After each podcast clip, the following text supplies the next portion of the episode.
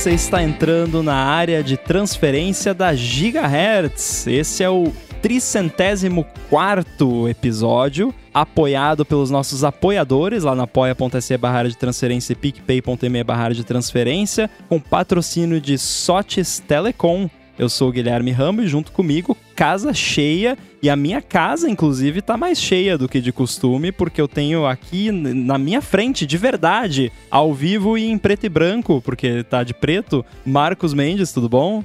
E aí? Pois é, vim conhecer aqui a casa conectada do Ramo, vim conhecer o Yoshi, eu conheci o Yoshi, famoso Yoshi, foi super legal. Ele mordendo os meus pés da Larissa aqui mais cedo, mas pois é, estamos gravando ao vivo e, ah, e algumas cores, vai, o Rambo tá, tô vendo, tá com a camiseta aqui do loginho da Apple colorido, então estamos ao vivo em algumas a cores, algumas a cores aqui. E qual que é o Bruno? Tudo bem com vocês também? Tudo bom, pessoal? Excelente. Sem lontras essa semana, então. Cada cheio. Mas posso dizer uma coisa? Passeando por aqui em Florianópolis, eu descobri um lugar que se chama Projeto Lontras. Eu não sabia que Florianópolis era a capital das lontras do Brasil. Aparentemente é o que rola. Tipo o Projeto Tamar, só que de lontras.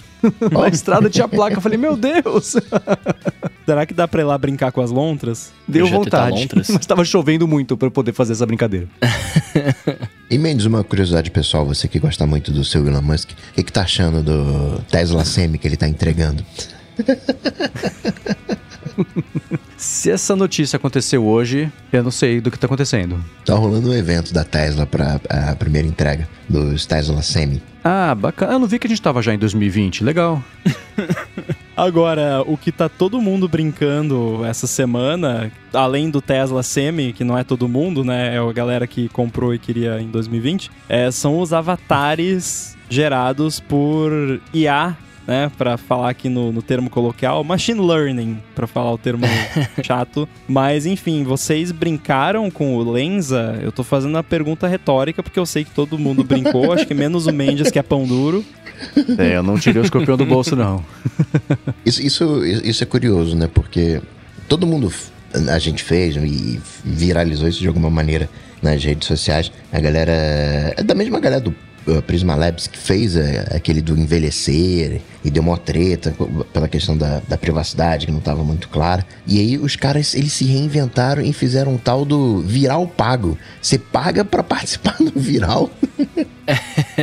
Mas é mó legal, vai. Meu, essa gente deve ter ganhado muito dinheiro e merece, pô. O negócio foi bem feito, né? É, até eu fui olhar, primeira, antes de mais nada, eu fui lá e eu li a política de privacidade do app. Porque assim, eu leio quando eu, né, tô meio em dúvida. E, cara. É bem de boa. Claro que isso assumindo que eles cumprem o que tá prometido na política de privacidade, mas assim, a princípio eles usam as suas fotos pra gerar lá os seus avatares e em até 24 horas eles apagam as suas fotos de lá, não vendem esses dados pra ninguém. E o próprio fato de ser pago e bem pago, né, porque não é barato, já dá uma certa tranquilidade nesse sentido e, e que bom, porque assim, a galera tá pagando. Então quer dizer que vale o que eles estão cobrando e eu acho que vale, assim, como uma novidade, uma coisa diferente.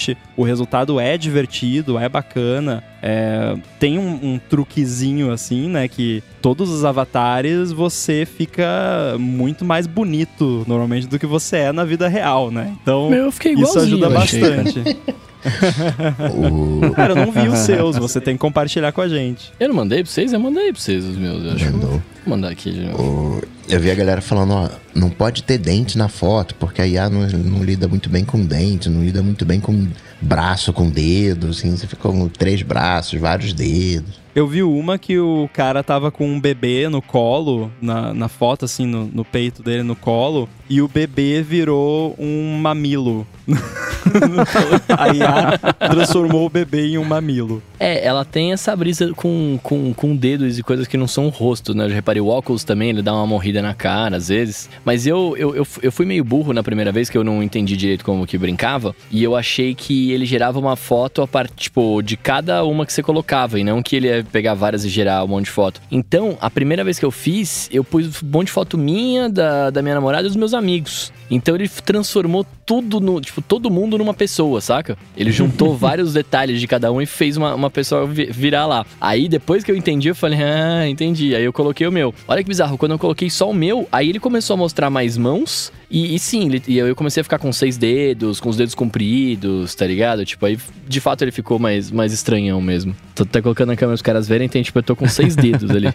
Parece que tá segurando um monte de camarão daqueles grandões, sabe? É. quando, quando tem várias pessoas na foto, isso aconteceu também, me duplicou, né? me colocou de fundo. Me colocou duas vezes, três vezes na foto, mas era o meu rosto, não era. Não considerou as outras pessoas. Mas tem um, uns ajustes. Eu vi uma thread também no, no Twitter né, de digamos assim, né, de open source de, de IA para você treinar. E aí você faz o script de, do que, que você quer. Não quero uma vibe aqui avatar, quero uma vibe tal outra, né? Então, às vezes a gente acha que não tem é pura máquina fazendo aquilo, que não tem um, uma criatividade, mas tem. Quem pegou aquele pacote de. É, o, o, não aquele pacote inicial de 50, mas aqui, o, o, o, de 100, ele já começa a classificar. Então tem lá o Fairy Tail, tem não sei o que futurista, tem vários, várias categorias de avatares. É, e a pegada é justamente a diferença disso pro que a galera já, já tinha brincado anteriormente, que é tipo, ah, você pega uma foto sua e transforma num anime, ou transforma num sketch, ou em algum estilo diferente. É que nesse caso, o que você tá fazendo é enviar várias fotos diferentes do seu rosto para treinar o modelo de machine learning para gerar novas fotos suas que não existem. Então a ideia não é que ele vai pegar as fotos que você mandou e estilizar. Ele vai treinar um modelo Sim. com as fotos suas e criar fotos novas a partir daquilo. Isso que é o bacana. E aí também, por conta disso, geram uns resultados bizarros também. Tipo, eu vi que ele tem realmente problema com dedos, assim. Todo mundo tem pelo menos Muito. uma foto que ficou, tipo, com dedos gigantes. Parece o dedo do Vecna. E tem também... Eu tinha uma foto que eu mandei eu procurei mandar foto que era realmente assim, só o meu rosto mesmo, busto, assim. Mas tinha uma foto que na foto eu tava com o Yoshi no colo, mas não tava, tipo, o Yoshi na foto, assim. Tava, dava, dava pra ver que eu tava com um animal no colo. E aí teve uma das fotos que ele botou um bichinho no meu colo, assim, um, um bicho esquisito. Não é um cachorro, não, não sei, parece um, um Chewbacca, um mini Chewbacca, não, não sei, um negócio estranho. Da de vocês todos, acho que as do Coca foi, acho que o Coca postou mais também. Eu vi lá a galeria que o Coca postou no Instagram, que, com bastante foto. Foi a que ah, ficou mais tô fiel. Pagando, assim, vou mas... gastar tudo. mas as do Bruno, a do Bruno, uma que ele tá com, sei lá, uma roupa que parece meio árabe, turca, não sei exatamente, uma que ficou muito legal, porque tem o, né, tá, tem o bigodinho, tem o cavanhaque ali e tudo mais, aquela cara de mal, né? Essa ficou com o acabamento mais bacana. Essa é aqui? uma que eu, Não, é uma outra que é um, é um acabamento. Um, um, você tá com um turbante, um lance meio azul e branco e tudo mais. Um parecido Mas com essa que, que você mostrou tá maneira também. Tá, ele, ele acertou algumas, cara. Ele fez umas boas, ó. É, então. Essa aqui é exatamente uma careta que eu faço. tipo, tem umas bem boas, saca? Me Mas manda pra pôr na descrição brisa. aqui do episódio pra galera que eu está mandar, aliás, que está ouvindo e não tá vendo, saber do que a gente tá falando. Eu vou mandar, vou mandar Mas é, é, eu achei bem bacana. Eu não fiz porque. É, é, eu vou colocar na descrição. O, o Bruno achou essa do turbante que eu falei que ficou bacana. Eu não fiz porque eu não vi valor que teria pra mim. Eu acho que é divertido e, assim, né, eu, eu achei curiosa a estratégia. Não a estratégia, a necessidade deles, né? De fazer o aplicativo ele ser pago com trial, e aí, a hora que você entra para gerar as fotos, tinha o um custo, o custo deles, servidor e, e, tudo mais, que eles explicam isso aí. E, e, beleza, né? O acabamento foi muito bacana. O curioso foi ver isso evoluir ao longo da semana para todo mundo acabar meio com o mesmo avatar também, né? Porque assim, você dá uma. vendo os perfis do Twitter, né? Agora é, é difícil saber de cara quando é uma pessoa ou outra, porque se duas pessoas trocaram a foto do avatar lá por uma do tema espacial, não sei como é que chama os temas, mas assim, é, ou que tem um fundo meio roxinho e tudo mais, é que nem quem usa Mimoji como avatar ou como ícone do iMessage, né? Assim, você não consegue mais bater o olho e saber quem é, porque é tudo meio igual, meio pasteurizado, né? É, eu não gosto muito disso porque eu, eu sou da opinião que o, o seu avatar nas redes, ao menos de um perfil que representa você, deve ser você, né? Uhum. Tudo bem que o meu avatar que eu uso em tudo que é canto já tá bem desatualizado, tenho que fazer um novo, de preferência parecido para não confundir todo mundo. Mas, sei lá, eu não colocaria uma versão digitalizada de mim, tipo uma versão de anime lá que eu compartilhei no Instagram, compartilhei com vocês. pô, ficou mal bonitinho, ficou, mas não vou botar aquilo como meu avatar, porque não sou eu, né? Vai confundir todo mundo. Aí eu vou numa conferência lá, a pessoa vai ficar procurando o personagem de anime lá, cadê, né? vai com uma camiseta com seu avatar. Quanto tempo vocês acham que a criação de mimojis, é, os avatares do, do Instagram vai incorporar essa tecnologia? Em vez de você montar o seu avatar, ah, meu olho é assim, ele cria automaticamente com base nas suas fotos o mimoji barro avatar e também até você, entre aspas, vamos colocar assim, estilizar o seu avatar principal da rede social, isso ser uma, uma função incorporada, pegar esse módulo do, do Lenza e colocar no, nos aplicativos. Se é que isso vai acontecer. Não, essa é uma excelente ideia. Agora que você falando, me parece inevitável, né? Porque. Uhum. Imagina, é só ver o seguinte, né? O sucesso que isso fez ao longo dos últimos 10 dias. E assim, se não tiver alguém no Instagram tentando fazer isso, né? Merece chibatadas e, e, e sair de lá. Eu acho que isso vai acabar acontecendo sim, porque é, é, é, o resultado tem que ser bom, né? E, e divertido, como, no, como foi o caso aí dessa lensa que não é que chegou do nada, porque, enfim, veio lá do, do pessoal lá da, da Prisma, mas ainda assim é um bom resultado, salvo as exceções de, né, uma, uma, uma pessoa segurando uma bola cheia de dedos no lugar da mão, né, uma coisa meio desses acabamentos assim de, de mais detalhe, mas o, a estética geral é muito bonita e muito bem feita, assim como foi quando o Prisma apareceu, que também tinha o lance de tratar as fotos com filtros lá, que eram muito mais bonitos e, e, e chamativos, né, e diferentes da estética do que a gente estava vendo por aí, com outros aplicativos, enfim, né, o lance de filtro de rede social, Snapchat, que é mais divertido do que artístico ou, ou dramático, né? Muito bem, vocês aí que usaram, podem mandar lá no hashtag AluaDT, mandem pra gente os seus favoritos, mas só os favoritos. Faz uma seleção, não manda 100 porque né, a gente vai passar a vida toda vendo. E por falar nisso, vamos para os nossos follow-ups. A gente quer começar o follow-up dessa semana. A gente está agora chegando final de ano e aí começam as retrospectivas, né, de Spotify e tudo mais, que até o Apple Music fez de novo esse ano, como já fez há alguns anos. E esse ano tá mó maneiro, tá bem bonito, tem umas animações legais, ficou um, um jeitinho Apple de fazer, mas continua sendo só no site, né, dona Apple? Sacanagem. para usar o, o, bom, o bom português, que pauta de sacanagem, né? Isso aí. então, beleza. Um dia a gente chega lá. Agora tem o, os rewinds aí e tudo mais, e tem também de podcast. Então o Pocket Casts também fez esse ano, tem o do próprio Spotify. E a gente quer deixar aqui um agradecimento para todo mundo, toda a galera que está mandando o ADT lá como podcast mais escutado ou um dos mais escutados do ano. Aí o Leandro José, Thiago Bertolino, Jorge Viane, Bruno Bezerra, Renato Doná, Vitor Melo, DJ House 13 entre outros e outras aí que estão mandando pra gente. Muito feliz de ver aí o ADT figurando aí nos top de mais escutados da galera. Ficamos muito felizes, é por isso que a gente faz isso aqui. E continuem assim, né? muito obrigado. Mas ah, agora outra curiosidade sincera já que a gente está numa, numa situação mais aguerrida, vocês já deixaram de seguir alguém por causa do, do, do, do que a pessoa escuta no Spotify? Não, esse cara escuta isso aqui no Spotify. Não, sai daqui. Bloqueado. Ah.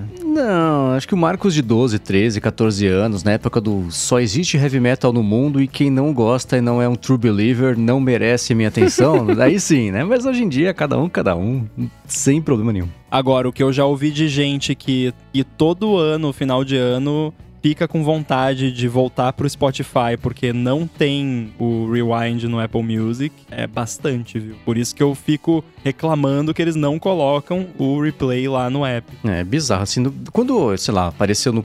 Na verdade, o Spotify começou a fazer, aí depois de uns dois anos que a Apple não tinha feito, eu acho que foi o Federico Vitor Tite ou alguém do Mac Stories, alguma coisa assim, fizeram um Apple Music Rewind para Apple. E aí isso deu uma estourada mesmo na nossa bolha aqui de tecnologia. Aí no ano seguinte, de novo, não teve. Aí pintou a versão web, agora pintou essa versão web de novo. É bizarro como até hoje.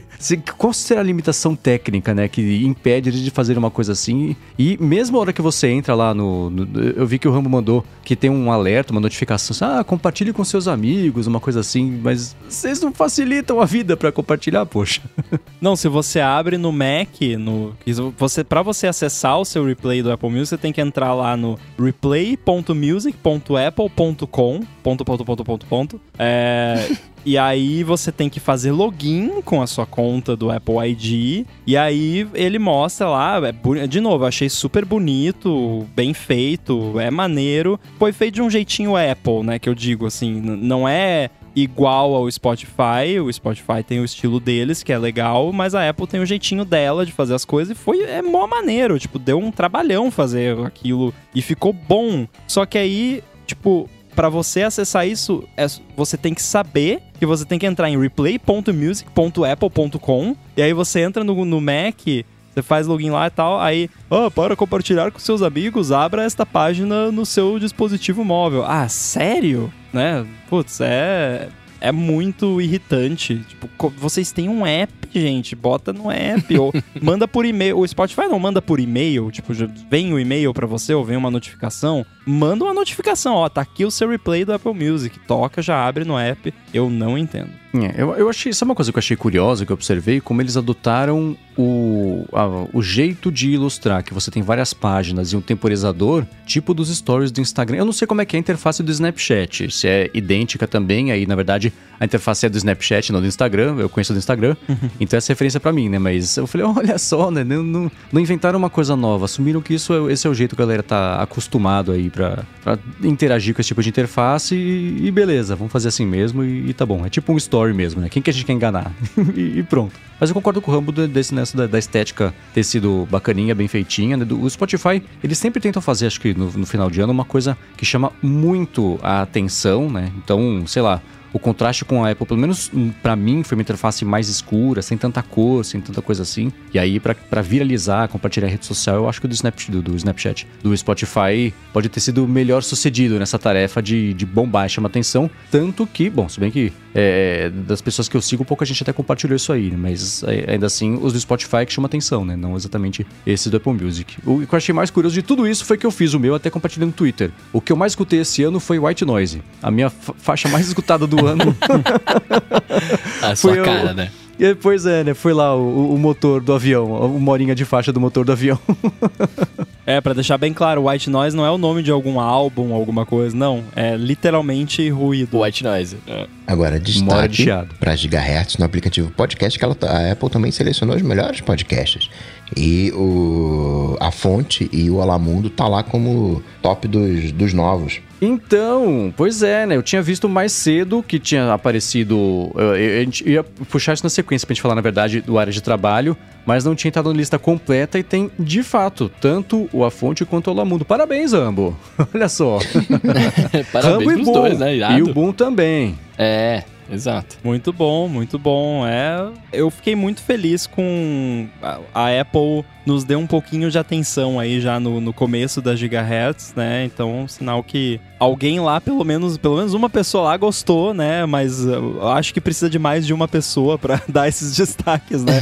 Então alguém lá gostou do que a gente tá fazendo e o público também, né? Por enquanto, feedback muito bom de todo mundo. Então ficamos muito felizes com esse destaque pretendemos estar mais vezes aí nessas listas. Pois é, parabéns ao Felipe também, no caso do A Fonte, pra Bia também, do área de trabalho, que também tá por lá. Muito bacana ver isso. E sim, só está, tudo isso só tá por lá porque vocês escutam. Então, assim como a gente tava falando agora né, no, de vocês compartilharem no Snapchat, no Snapchat, eu tô com o Snapchat na cabeça, no Instagram e no Twitter e tudo mais, é, que vocês mais escutaram, também nessa lista aqui, só tá nessa lista porque vocês também estão ouvindo. Muito obrigado por vocês, por nos dar esse presentão de final de ano. Mas se alguém aí ainda usa o Snapchat e quiser compartilhar também, tá liberado. Pode compartilhar no Snapchat. Mas ó, uma dica, se você compartilhar no Instagram e citar o arroba gigahertz, a chance é muito grande do seu story ser recompartilhado por nós. Muito bem, falando mais um pouquinho aqui de machine learning, o Renato Doná falou sobre sobre o Dolly, né? Que semana passada a gente tava naquela. Tem acesso, não tem acesso, ganhou acesso do nada, ninguém avisou. E aí ele falou que ele se cadastrou no Dolly e não teve fila de espera. Já ganhou acesso direto. Então, pelo jeito, acabou a fila de espera. Então, para quem quiser brincar aí no Dolly, aparentemente é só você se cadastrar lá e você ganha 50 créditos grátis por mês. Então você tem lá 50 gerações de imagem por texto que você pode fazer sem pagar nada, o que é legal. Então, para quem quer brincar com o Dolly, tá liberado, é, pelo menos por enquanto, né? E segundo o Renato Donaki, então, your mileage may vary, né? Mas faz o teste aí e vamos ver no que dá. Sobre o Be Real, que a gente falou, né, já algumas vezes que gostamos de usar o, o Be Real e que estamos no Be Real. Inclusive, hoje foi divertido porque a gente tinha acabado de chegar aqui, tava a Lari, tava o Mendes, tava o Yoshi, uma bagunça, e, e aí a gente tirou tudo Be Real meio que um do outro, assim, sabe? Ficou aquela coisa meio Be Realception. E então é uma rede divertida e por que, que eu tô mencionando ela aqui? Porque ganhou o prêmio de melhor app do ano para iPhone e um prêmio que assim, o prêmio é melhor app do ano para iPhone. Mas o app é bem mequetrefe na real, né? O lance é que a rede é maneira, né? Ganhou conceitualmente, não que tipo, nossa, é o melhor app. Não, é, o app é ok, mas a rede é muito legal, né? Eu sei que acho que o Bruno, o Bruno tá usando, né? O Coca acho que nem chegou a entrar, é, mas eu e o Mendes estamos lá quase todo dia. Eu assim, eu acho que eles podiam co colocar o conceito de streak no Be Real, porque daí de repente eu postaria todo dia, assim como eu faço Duolingo todo dia. Mas, uh, assim, pelo menos a cada dois dias, quando vem lá a notificação no horário que eu tô, tô de boa, eu posto alguma coisinha lá. No resultado, a Apple fala né, que a Be Real dá um, um look autêntico na vida da. Mostra autenticamente a vida das pessoas, né, para as famílias e para os amigos. E eu fiquei pensando, isso não foi uma cutucada do seu, do seu Timóteo na, nas redes sociais aí? é, então, eu confesso que eu tive um pouco dessa impressão, né, para surpresa de ninguém. Foi por aí que eu vi essa notícia super legal pro BeReal. Aliás, o BeReal foi eleito não só na App Store, mas na Play Store também. Uh, na categoria de escolha do público, o BeReal foi eleito pela galera do, do Android como app do ano. E o Apex Legends, que você dublou, né, Bruno? Foi eleito também. Uhum. O Apex Legends foi como jogo do ano. É, então, é o jogo do ano para Android e para iPhone também. Então, é curioso, né? Nas duas lojas a coisa foi meio parecida, mas eu entendi por aí mesmo esse lance da de que o, o foi eleito. É, existe uma mensagem aí, mas é claro que é mérito também deles. E uma, isso é uma coisa que o Rambo comentou, né? O aplicativo ele é super, super, super simples, super bare bones, assim, né? Que o pessoal fala é, lá e conseguiu, primeiro, sair do, do, do, do, do anonimato e não tá exatamente mainstream, mas, poxa, é o app do ano, cada vez mais gente tá usando, mais gente conhece e tudo mais. E eles não inventaram muita moda ainda, né? Você vê que eles estão mantendo, eles devem estar trabalhando muito em estrutura, né, para conseguir, por exemplo, já não é mais difícil postar o Be Real na hora que eles pedem, né? Porque antes você tentava postar e ou falhava, ou você queria trocar a legenda e não tinha a legenda, não, funcionava a legenda, ou enfim, né, ficava meio lento para postar, né? Então você tirar a foto e falar poste e de fato postar, às vezes acontecia de você travar o, ah, putz, tá postando aqui, beleza, sai do app, daqui a 8 horas você volta, aí ele postava a foto, né? Então tinha um pouco disso, mas é bacana ver que eles estão sendo reconhecidos por isso e, e insisto, com um aplicativo simples, né? Dá para fazer o feijão com arroz e ainda assim fazer um bom trabalho. O segredo é fazer um bom trabalho, né? E, e persistir, porque eles não são novos. O aplicativo existe faz tempo já, faz mais de ano, talvez dois anos, quero dizer. Não tenho certeza ainda, mas um ano com certeza. Então você vê que não é da noite pro dia, mas é seguir fazendo o trabalho. Eu tô falando isso porque quem estiver escutando aqui tem uma ideia, um projetinho, quer desenvolver alguma coisa, putz, faz, debruça, vai polindo de pouquinho em pouquinho, né? O resultado vem com o trabalho, não é para todo mundo, mas é para todo mundo que rala e que, e que vai atrás. Né? Então, é, eu acho que isso. É, o fato do Be Real ter sido eleito tem essa, essa cutucada aí nas redes sociais, né? Claro que não, não vai ser o Facebook e, e, agora também o lance todo do Twitter, né? apesar de que a gente vai falar sobre o, o, o Tim Cook e o Elon Musk terem se encontrado aí nessa semana, mas claro que também não seria. Então acho que tem um recado na rede social que promove a leveza, que promove o divertido, que promove né, essa interação mais genuína e tudo mais, que pode ser uma coisa meio, né? Sei lá, uma coisa meio filosófica demais para falar, mas acho que tá, tem, tem muito espaço e até uma certa necessidade para coisas que tragam um pouco mais de leveza na relação de todo mundo. Agora, ainda sobre redes sociais, a gente falou na semana passada sobre a hipótese do Twitter transformar os likes em gorjetas. Foi o Mendes que deu essa ideia. Acho que na real não era a ideia tanto de gorjeta diretamente, mas que, tipo, para você dar like, você teria que ter créditos, digamos assim, né? Pra não ser grátis o like. Agora, o Vini Canto falou que, na opinião dele, a melhor forma de monetizar uma rede social seria como o do Twitch, onde as pessoas doam dinheiro espontaneamente. Agora, eu não, não sou especialista em Twitch, mas, é, mas lá, no caso, você doa dinheiro espontaneamente pro criador de conteúdo. A Twitch ganha uma porcentagem disso? Eu acho que eu não sei te falar especificamente se ganha ou não, mas eu imagino que sim. Né? Não É, sei se imagino- chega a ser os 30% que a galera costuma cobrar, mas imagino que sim, deve chegar alguma coisa pra eles. Deve ter um pouquinho, sim, de ficar com eles, porque é isso que vai fazer, que vai morrer a rede, né? Suponho que sim também. Deve ser que nem o caso do, do, do YouTube, né? Com os super chats lá, coisa assim, que deve. Uma mordidinha e, sim, nada mais justo, né? Não, faz sentido. E é, e é bacana porque aí você.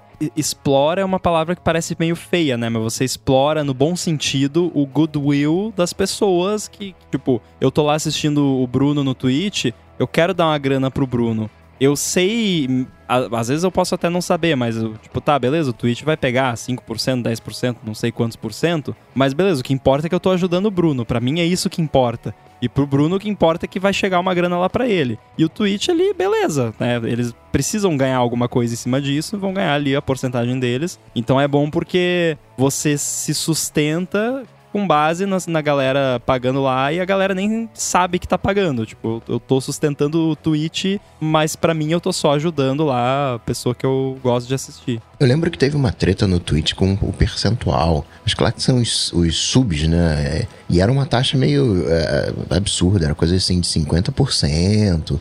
Não era, Nossa. entre aspas, essa molezinha de 30%. Era, era É, então. mão. Eu tava procurando aqui, eu acabei de achar. Ah, Pagam nada mais justo. Eles cobram, eles pegam 50% de comissão mesmo.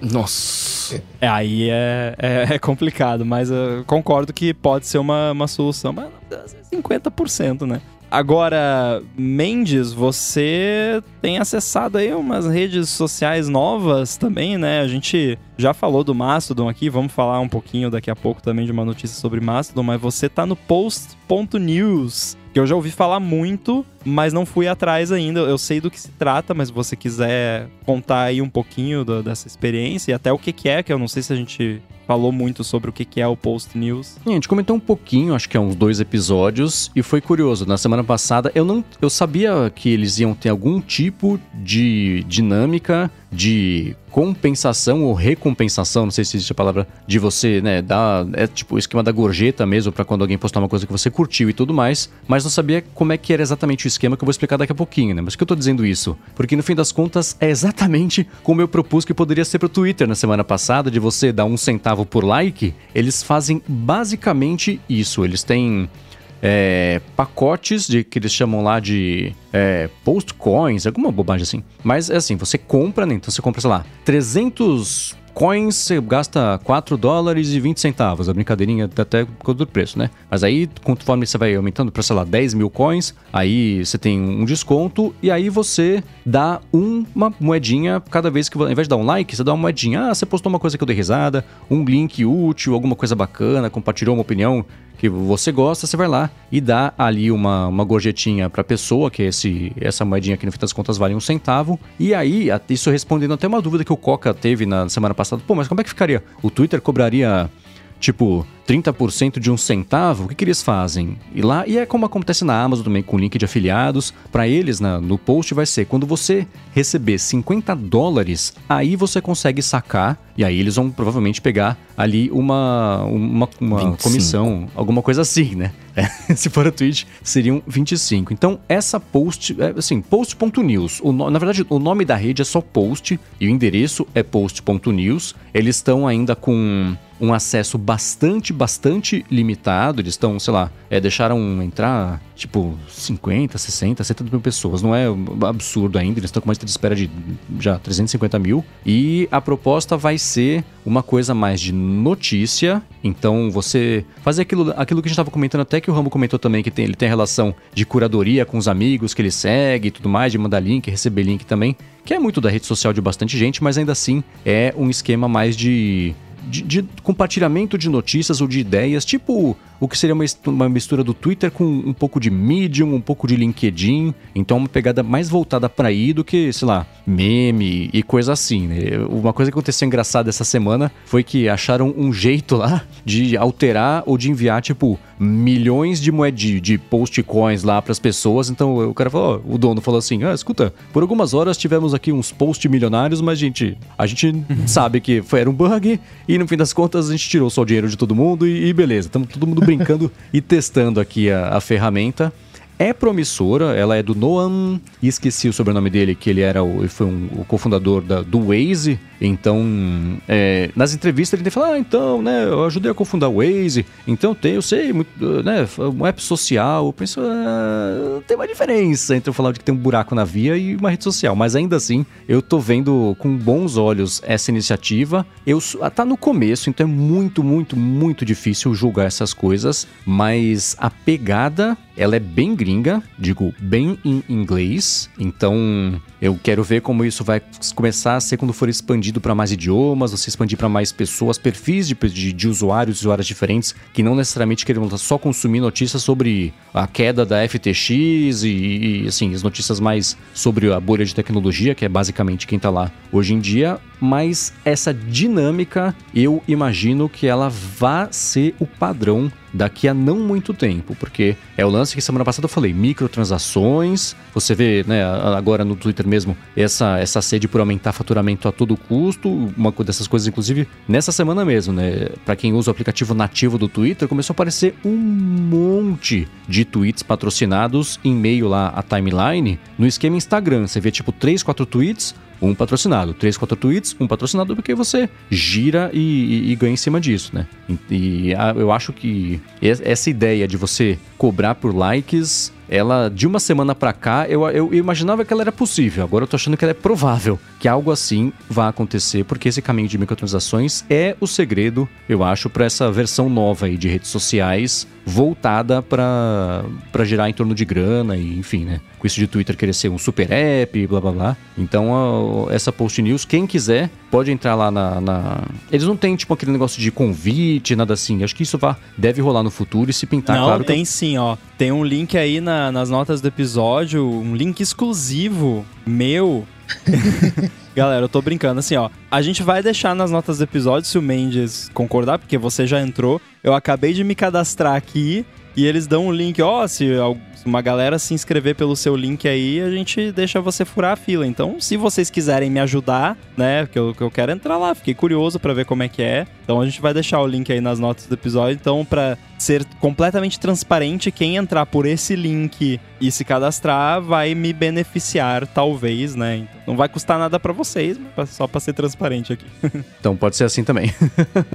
eu confesso que o Lenza, ele mudou um pouco a minha percepção de monetização. Porque eu achava que a galera tava meio reticente. Porque você tem vários modelos de monetização. Você tem o Medium, né? Que é você paga a assinatura e, e o, cons, o e aquela grana vai pro conteúdo que você consumiu dentro do Medium. Tem esse da Twitch que a gente falou, né, do, dos subs. Mas a galera pagar para fazer parte de um viral, isso realmente me, me impressionou. Tudo bem que não era um valor absurdo, era 10 reais, talvez fosse o valor, não sei. Mas eu achei, uh, achei a galera muito receptiva a isso. Mas, cara, é. Isso. Eu concordo, eu também, de certa forma, fiquei surpreso, porque eu vi pessoas que eu conheço compartilhando os avatares lá, pensando, caraca, eu nunca imaginei que essa pessoa pagaria por software, né, basicamente. Só que eu sempre fui da opinião que quando a coisa vale a pena e quando você consegue demonstrar o valor para as pessoas, quem pode pagar vai pagar, né? Claro que tem gente que simplesmente não tem condições ou, ou pessoas que simplesmente não pagam por nada e aí de software, né, ou, ou online. E aí essas pessoas não vão pagar e pronto, não, não importa o que você fizer. Mas eu acho que quando é uma parada maneira que, que realmente atrai o interesse das pessoas, as pessoas vão pagar. Porque no caso do Lens, especificamente, você pode até comparar, sei lá, o carinha lá que fica desenhando caricatura na, na praia lá sabe? A galera paga, tipo, é uma parada comum, né? O cara precisa ter um talento absurdo para fazer, mas assim, qualquer praia que você vai, qualquer, às vezes em eventos também tem pessoal fazendo isso, mas a galera vai lá e paga. Tipo, não é porque, sei lá, a pessoa não vai deixar de pagar ou não vai querer pagar porque, ah, todo mundo já, já fez uma caricatura. Não, a pessoa quer fazer, quer fazer parte, quer ter ali o quadrinho para botar no lugar e tal. Então eu vejo meio que dessa forma. Claro que, né, aquela, aquele lance da analogia do analógico com digital que nunca funciona, mas é parecido, assim, né? Você paga porque você vê valor naquilo. O Mendes, por exemplo, não quis fazer porque, para ele, pessoalmente, ele achou que não. É, tá bom, né? Já viu dos outros, já tá bom assim, né? Eu talvez, se eu tivesse esperado mais um pouquinho, eu não teria feito os meus. Porque quando eu fiz o meu, eu só tinha visto os do Coca e acho que do MKBHD também, que ele tinha compartilhado. Aí eu fiquei com vontade, fiquei curioso, assim, não, peraí, deixa eu ver como é que é isso aqui. Aí eu fui lá e fiz com os meus. Mas de repente, se eu tivesse esperado mais um pouco, eu ia ter satisfeito esse meu desejo só de ver os dos outros, né? É, uma coisa que eu achei bem bacana de uns experimentos foi o Barba, que pegou, por exemplo, gerou o avatar dele com o Lenza, aí pegou a imagem que o Lenza é, cuspiu e jogou pro Dali e usou aquela geração de. Eu acho que é o Dali que tem isso, que você. É, é, é, assim, me fala como é que era o resto da imagem. Como se isso fosse um crop de uma imagem maior, então compõe o, o cenário ao redor. Aí então pegou só o avatar do rosto e desenhou ele ali de corpo inteiro. Aí ele pegou isso, jogou numa outra inteligência para fazer outra coisa e foi fazendo iterações disso nas diferentes inteligências. Eu vou caçar o, thread e deixar aqui na descrição do episódio, porque aí foi dando para ver como é que cada um dos, desses geradores automáticos interpreta cada coisinha. Uma câmera que estava atrás dele foi virando uma câmera, uma coisa meio cyberpunk, assim. Daqui a pouco voltou, não era mais uma câmera, era uma outra coisa. Então é legal ver essa evolução. A barba dele também foi aumentando, diminuindo, foi envelhecendo, e os óculos e tudo mais. Então é, é, é divertido. Foi com o Stable Diffusion, achou aqui é, que ele foi fazendo essa evolução. Eu vou deixar na descrição do episódio, que aí é um experimento interessante para quem tiver interesse né, em sacar a diferença entre uma, uma dessas gerações e outras. Ficou bacana. Foi uma regurgitação digital, né? Tipo, foi cuspindo de uma para outra. Isso me lembra aqueles experimentos. Teve alguém que fez, que, tipo, pegou o vídeo, enviou pro YouTube, baixou, enviou de novo, baixou, enviou de novo. E fez isso, tipo, mil vezes, e aí no final o vídeo tá todo ferrado, né? De compressão. Eu fico me perguntando, talvez, fazer isso com essas inteligências, mas só, tipo, com a mesma imagem. E vai regurgitando a mesma imagem para ver, tipo, é tipo o lance de você ir, ir tocando na, na, sugestão do teclado do iPhone, até para ver o que que acontece, né? Interessante esse experimento. Para finalizar o papo de redes sociais, a gente mencionou o Mastodon, Tapbots, fabricante do, da, do Twitchbot, anunciou o Ivory, um app de iOS e Mac para o Mastodon, que é basicamente o Twitchbot para Mastodon. E é um, assim, parece uma coisa besta, né? Ah, tá, beleza. Uh, um app, mais um app de Mastodon, parabéns. Mas a Tapbots, que é uma empresa que tem aí um dos clientes te terceirizados de Twitter mais usados do mundo, investir no Mastodon é um sinal muito forte e me fez repensar um pouco a minha postura com relação ao Mastodon, porque a minha postura até dois, três dias atrás estava assim, ah, quero saber disso, é muito complicado, eu não entendo, não gosto, é chato, mas agora eu já tô. Ih, melhor. Eu já. Sabe o que, que eu já fiz? Eu fui no meu Twitter, editei a descrição do meu perfil no Twitter para incluir o meu link do Mastodon, porque a galera tá usando um monte de ferramenta automática que procura link do Mastodon nos perfis dos, de quem você segue no Twitter pra seguir no, no seu Mastodon. E eu tenho bastante seguidor no Twitter eu coloquei esse negócio lá, em questão de poucas horas já tinha, tipo, 200 seguidores novos no, no meu Mastodon lá, que é no mastodon.social. Vamos deixar o link aí, inclusive, para quem quiser me seguir lá. Não tô postando quase nada lá por enquanto, mas já tô ali de vez em quando, agora, durante o dia, em vez de abrir o Twitchbot no iPhone, eu abro o app do Mastodon e dou uma scrollada ali para ver o que o pessoal tá postando. Sabe o que, que eu mais achei interessante nessa história do Ivory Rambo? É que Diga. o Mastodon, ele tem um grande problema que é o Mastodon. É que para você começar a usar, você tem que ler um artigo no Medium, assistir um vídeo no YouTube. E se a Tapbots for esperta o suficiente, ela pode fazer o seu próprio servidor Mastodon, inclusive ela já coloca lá, acho que é, tap, é ivory uh, at tapbots.social, se eu não me engano, alguma coisa assim. Ele já tem é, o então servidor. Eles já têm, é. O servidor Mastodon deles, mas imagina se. Bom, a, grosso modo, né, sendo bem é, resumidamente, todo mundo usa o Twitchbot. Imagina se eles conseguirem fazer um Twitchbot que já vem com um servidor junto e você não precisa saber nada de Mastodon, nada de, de comunicação federalizada, descentralizada, ActivityPub. Você cria sua conta, em vez de você ir no site do Twitter e criar sua conta no Twitter e logar no Twitchbot, você dentro do próprio Ivory, você pode se cadastrar sua conta, né? Ah, eu tenho conta aqui no mastodon.social, cadastra lá sua conta, ou de lá mesmo abrir o, a, quando você assinar, provavelmente, né, o Ivory, ele já vem com uma conta no servidor do Mastodon deles, e aí sim popularizaria o uso do Mastodon, porque você teria o atrito zero, ao menos para a galera do, do Twitchbot. É, vendo essa notícia que eles iam fazer, é, o Paulo Branco tinha mandado, e aí logo na sequência você também mandou, aqui no nosso grupo interno aqui do ADT, a minha primeira reação foi, putz, aí. É, foi que nem o Rambo, assim, putz, tá, aí acho que eu vou usar. Sendo uma interface, sendo basicamente o Twitchbot para Mastodon, é, é, um problema resolvido. Porque assim, eu quando eu penso no. Eu, eu não uso Twitter, eu uso o Twitchbot. A minha. É, assim, uh, eu não tô no. A minha impressão é que eu não tô no Twitter. As pessoas que me seguem estão no Twitter, quem não usa o Twitchbot, é claro. Mas para mim, a rede é o Twitchbot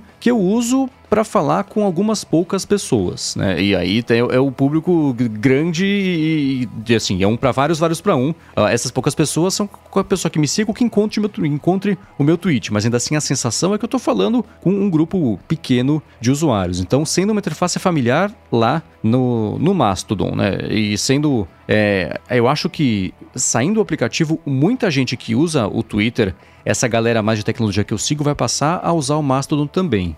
Entrando agora já no Mastodon, mesmo seguindo pouquíssimas pessoas, eu tenho notado que a galera tá buscando compartilhar coisas interessantes lá no Mastodon para diferenciar um pouco das publicações. Tudo bem que tem gente que, que posta é, a mesma coisa no Twitter no Mastodon, cada um, cada um. Mas está tentando criar uma diferenciação do conteúdo que a pessoa gera entre Twitter, que é comentário, e Mastodon, que é essa parte, de novo, de curadoria, de link, de coisa mais interessante e tudo mais. Então, é, mesmo seguindo pouca gente, nas últimas, sei lá, vezes, na última semana, toda vez que eu entrei no Mastodon,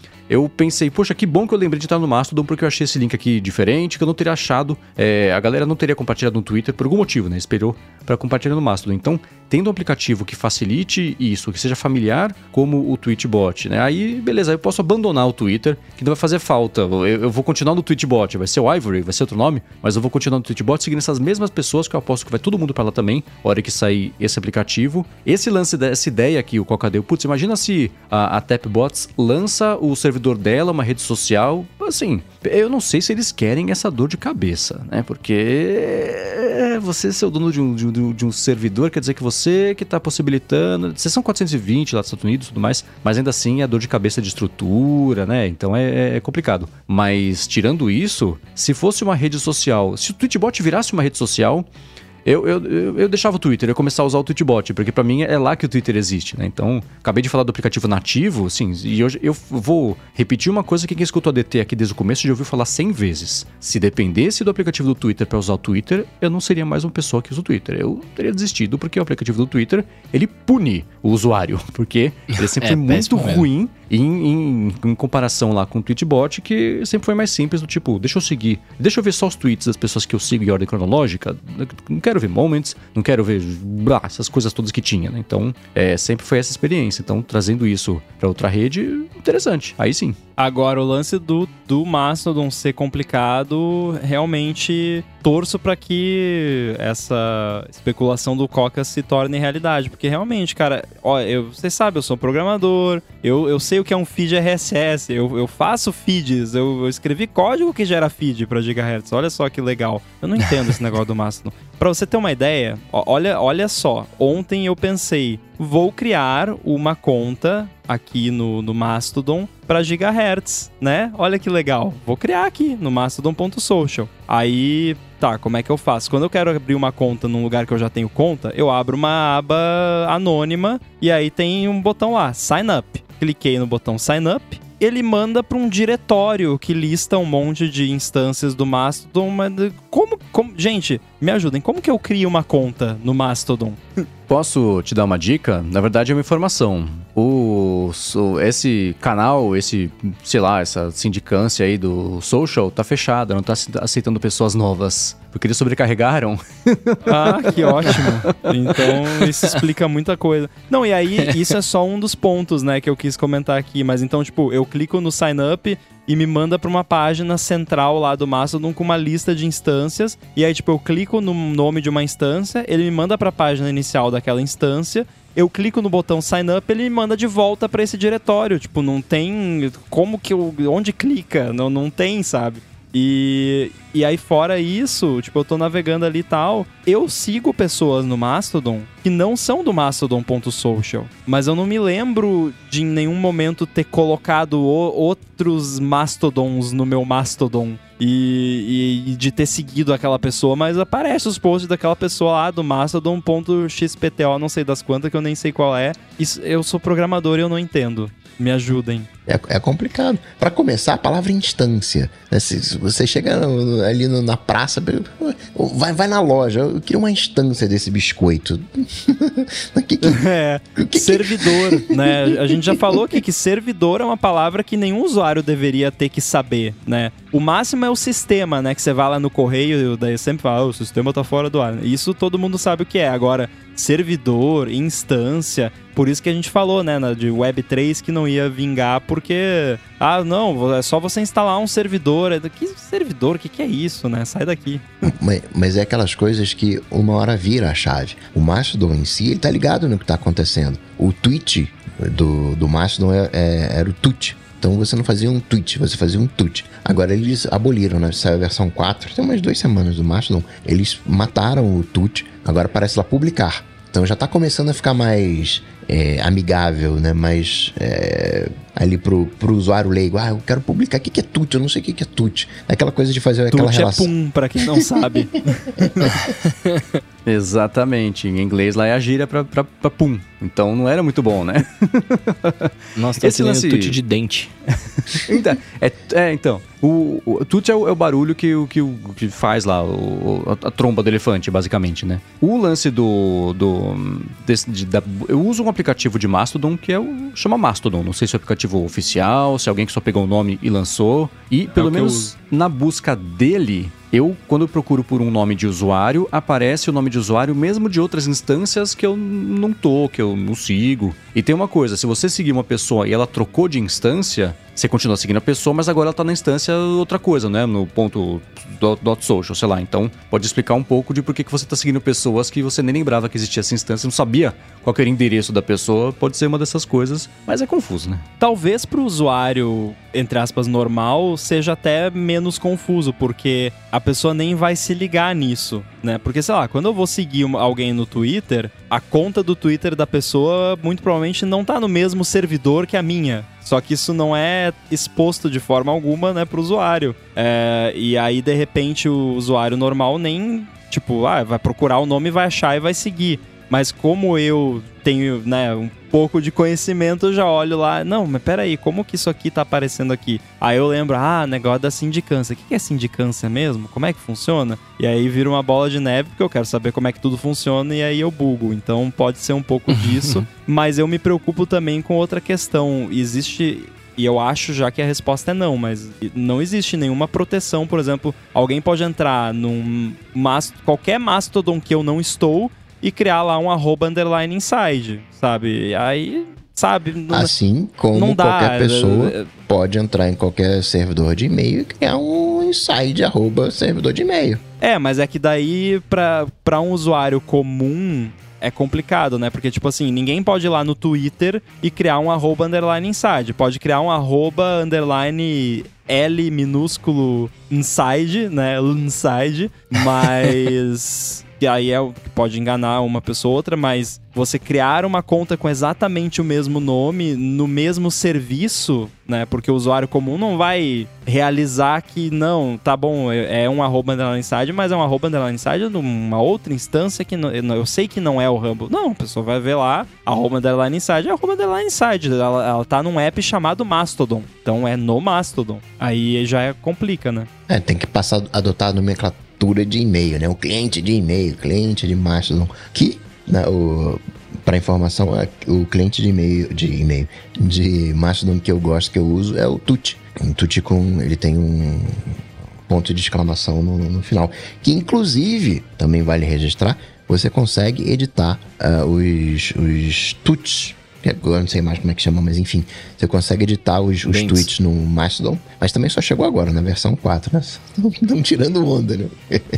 é, tá estruturando, né? Deve ser muito engraçado também, é, pensando que o Mastodon existe faz o quê? Uns bons quatro, cinco, talvez seis anos. É, Teve um boom inicial de usuários, numa das últimas vezes que todo mundo ficou bravo com o Twitter, falou, vamos todo mundo pra lá. Aí todo mundo foi pra lá, passou uma semana e voltou, né? Então eles passaram esses últimos anos todos meio as moscas, né? Deve ter tido um outro usuário que continuou por lá e tudo mais. Aí de na, do nada, pronto, mais um boom de usuários, o que obrigou, por exemplo, essa instância do, do ponto social a não aceitar pessoas novas que não cabe, tá? Saindo pela culatra ali, o tanto de gente de conta e tudo mais, e, e carga em servidor e blá blá blá blá blá. E até assim, é, por exemplo, você tem aquele outro aplicativo, Hive Social. Eles precisaram fechar, eles tiraram do ar o aplicativo, vai ficar uns dias fora do ar, porque descobriram que dava para você é, acessar as DMs e editar até mensagens de outras pessoas na, na conta, na rede social. Um risco Nossa, enorme, né? Mas é, por outro lado, assim, só dá para fazer isso se você for uma rede nova, ó. É ficar fora do ar por dias até a gente corrigir isso. Por um lado,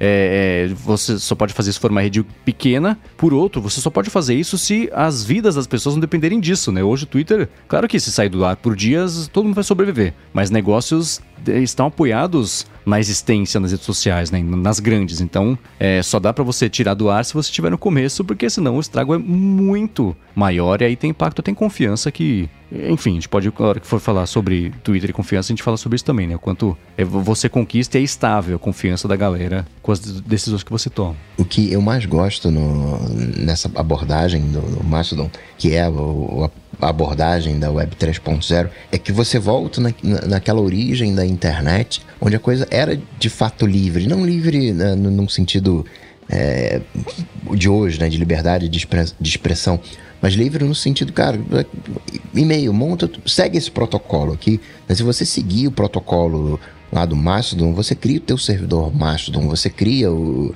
né, tua instância, né, como o Ramo falou, tua instância Mastodon. Agora hoje tem modelinho, tá fácil para fazer isso, enfim, como também é fácil você levantar um, um servidor de e-mail, mas é, você não deixa de ser aquela coisa fechadinha que é o Instagram, que é o Twitter, que tem problemas, como o Ramo falou, ah, então o pessoal pode criar um usuário com o mesmo, com o, o mesmo nome? Sim, pode. Tem esses problemas quando você não tem alguém é, responsável, entre aspas, pela rede.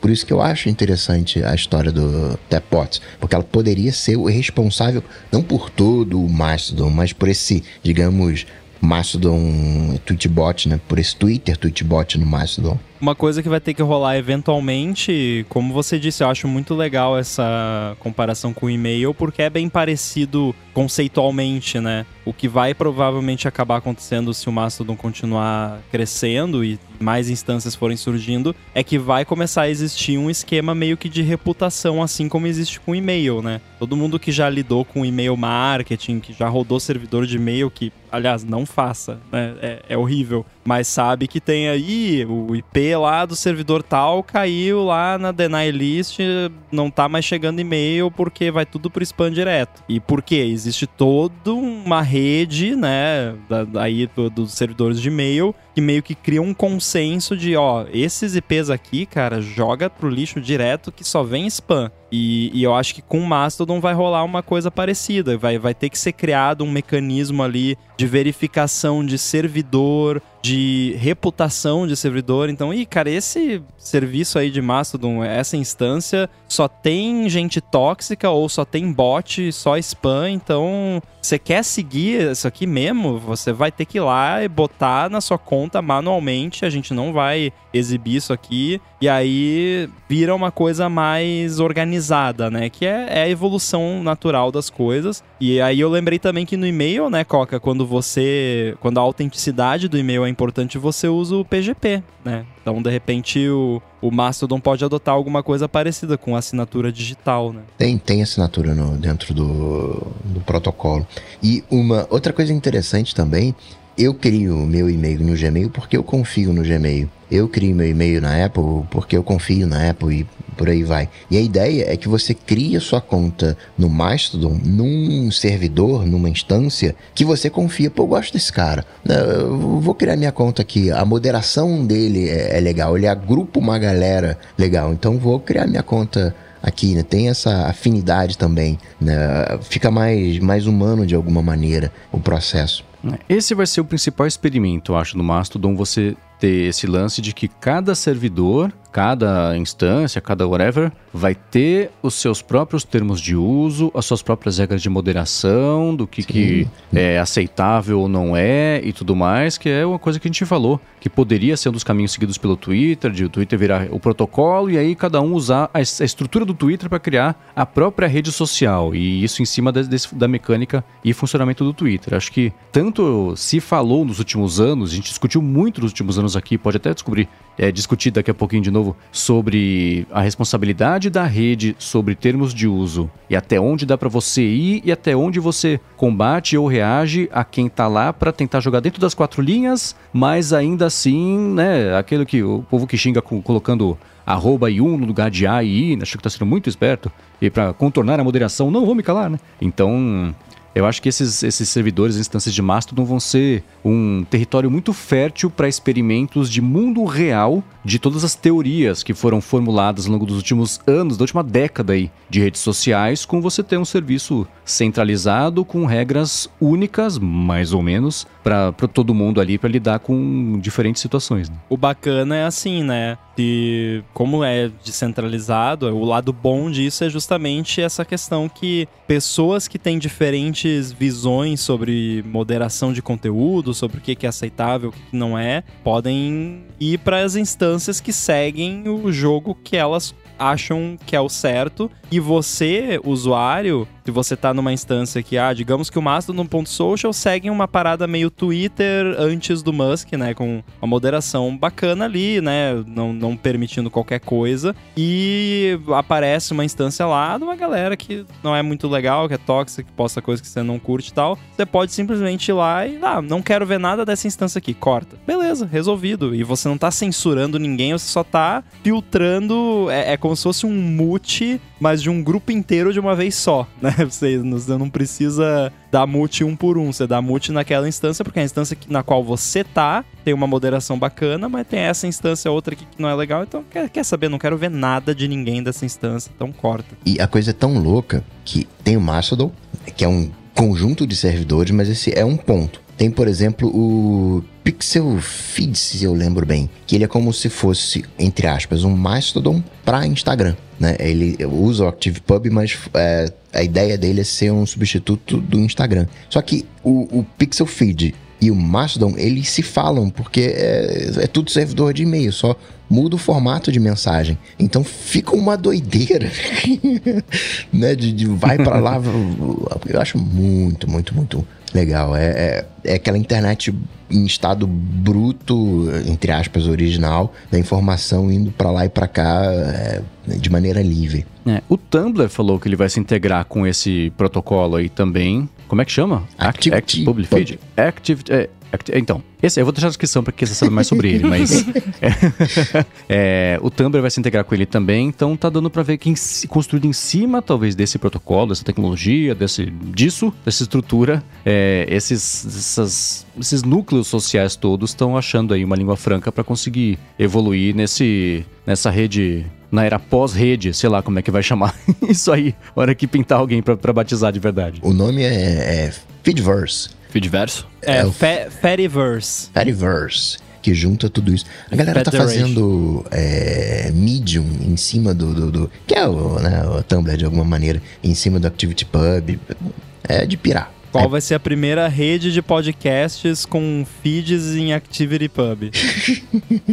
Muito bem. Para quem acha que o papo sobre redes sociais acabou, está enganado, porque em seguida a gente vai falar mais um pouquinho de Twitter, mas é bem pouquinho, eu juro, tá? Porque a gente é obrigado a falar porque teve aí um overlap, né, um crossover de Twitter com Apple que tava meio já no horizonte, já dava para imaginar que algo assim ia acontecer, mas aconteceu de um jeito um pouco diferente, pelo menos do que eu imaginava, já dando um spoiler aqui. Mas antes disso, eu quero agradecer aqui o patrocinador desse episódio, que é a Sotes Telecom. A Sotes Telecom é uma operadora de voz e dados que oferece soluções de telefonia para empresas e ela tem um serviço de PABX na nuvem, que é a solução perfeita para sua empresa ter mobilidade e facilidade de instalação de ramais e de linhas telefônicas. Com o PABX em nuvem da Sotes Telecom, você implementa ramais na sua empresa totalmente pela internet, sem precisar de uma nova fiação. E ela dispõe de uma série de ferramentas de gerenciamento, como por exemplo um painel de relatórios online para você acompanhar as métricas de ligações das suas equipes. Além disso, com o PABX em nuvem da Sotes Telecom, você tem custo zero na comunicação entre a matriz e as filiais. Então, além de facilidade para administrar os ramais e de ter acesso às métricas de ligações de equipe, você ainda economiza com a comunicação interna. Outra coisa legal é que nas regiões de São Bernardo e de São Paulo, a Sotes Telecom oferece um link dedicado em fibra ótica para as empresas. Então, para você que está procurando qualidade de serviço, flexibilidade e baixos investimentos nos serviços de voz, entre em contato com a Sotes Telecom que eles vão te ajudar. Acesse o site deles que é sotes.com.br, S-O-T-H is.com.br ou então entre em contato com eles lá no Facebook ou no Instagram também, que é @sotestelecom. Fala que você é um ouvinte aqui do ADT e dá o primeiro passo para resolver de vez a telefonia IP e a comunicação da sua empresa. Muito obrigado a Sotes Telecom pelo patrocínio mais uma vez aqui do ADT e pelo apoio a toda a Gigahertz. Obrigado, Sote. Valeu.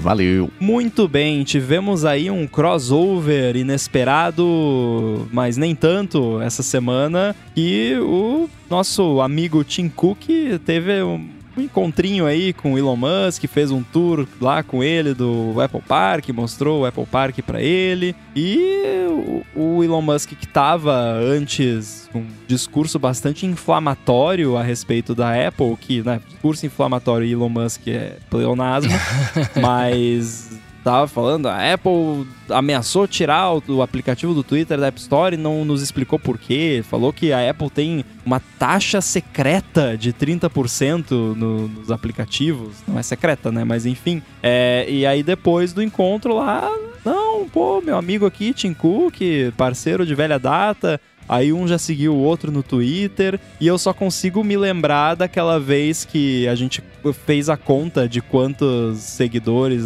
quantas pessoas a gente segue no Twitter. E eu sigo muita gente. E aí eu falei que tem muita gente que eu sigo por razões diplomáticas. E foi a única coisa que eu consegui pensar aqui, né? Que tipo, ah, a galera que. Galera que realmente não gosta do, do Elon Musk, né? Muitos de nós aqui se, inclu, se incluem nessa. Ficar tipo, pô, mas que isso, o Tim Cook dando bola pra esse mané aí, que coisa. Quer dizer que o Tim Cook concorda com as opiniões do, do Elon Musk e tal. E não, né? Tipo, é diplomacia.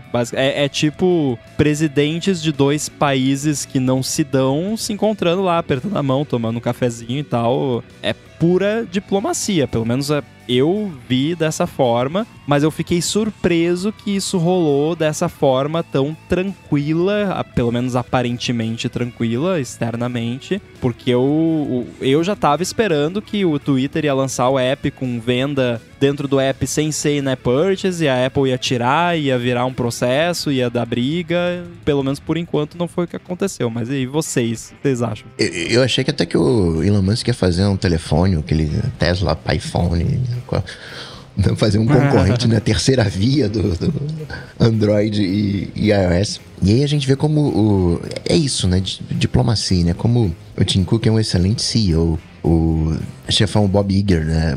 Saiu da Disney e voltou depois de dois anos. E o chefão da. Quer dizer, co-chefão, né? Da Netflix foi lá e, e, parabenizou o cara. Pô, esse cara aqui é demais. Pô, não sei o que, que ele tá fazendo na Disney. Devia ser presidente do, dos Estados Unidos, assim, né? É, é aquele humor, assim. É, é aquilo que o Mendes falou, né? Meio filosófico, né? Que a gente tá precisando, né? De mais paz e, e whatever. E é legal ver quando desarma as coisas, né? Cara, né?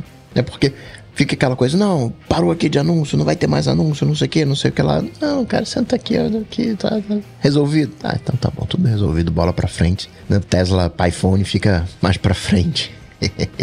Eu confesso que eu, eu não acompanhava pra caramba o Musk, né? Até a gente começar a falar bastante dele aqui, até eu começar a tentar usar o Twitter com mais frequência. E, e, e até quando. Eu, é, é, meio óbvio, assim, né, que ele ia fazer uma coisa dessa, principalmente porque depois que ele. Quer dizer, eu não sei. Por isso que eu, eu fiz esse disclaimer antes, porque eu não sei como que ele era muito antes do, do, do da coisa toda do Twitter, né? Mas é, ele vem fazendo muita besteira e ele vem tentando consertar as besteiras no próprio Twitter, né? Postando as paradas, etc. E, e eu acho que isso que ele, é isso que ele foi fazer é literalmente que o, é, literalmente vocês estão falando. É, é diplomacia e, e, e, e, até eu acho que posem, eu não sei se vocês chegaram a ver, ele tinha postado o meme lá da, do lance dos, dos 30%, que ninguém sabe ainda se tá ou não, se foi falado disso, mas imagino que sim, né, do, da, da comissão.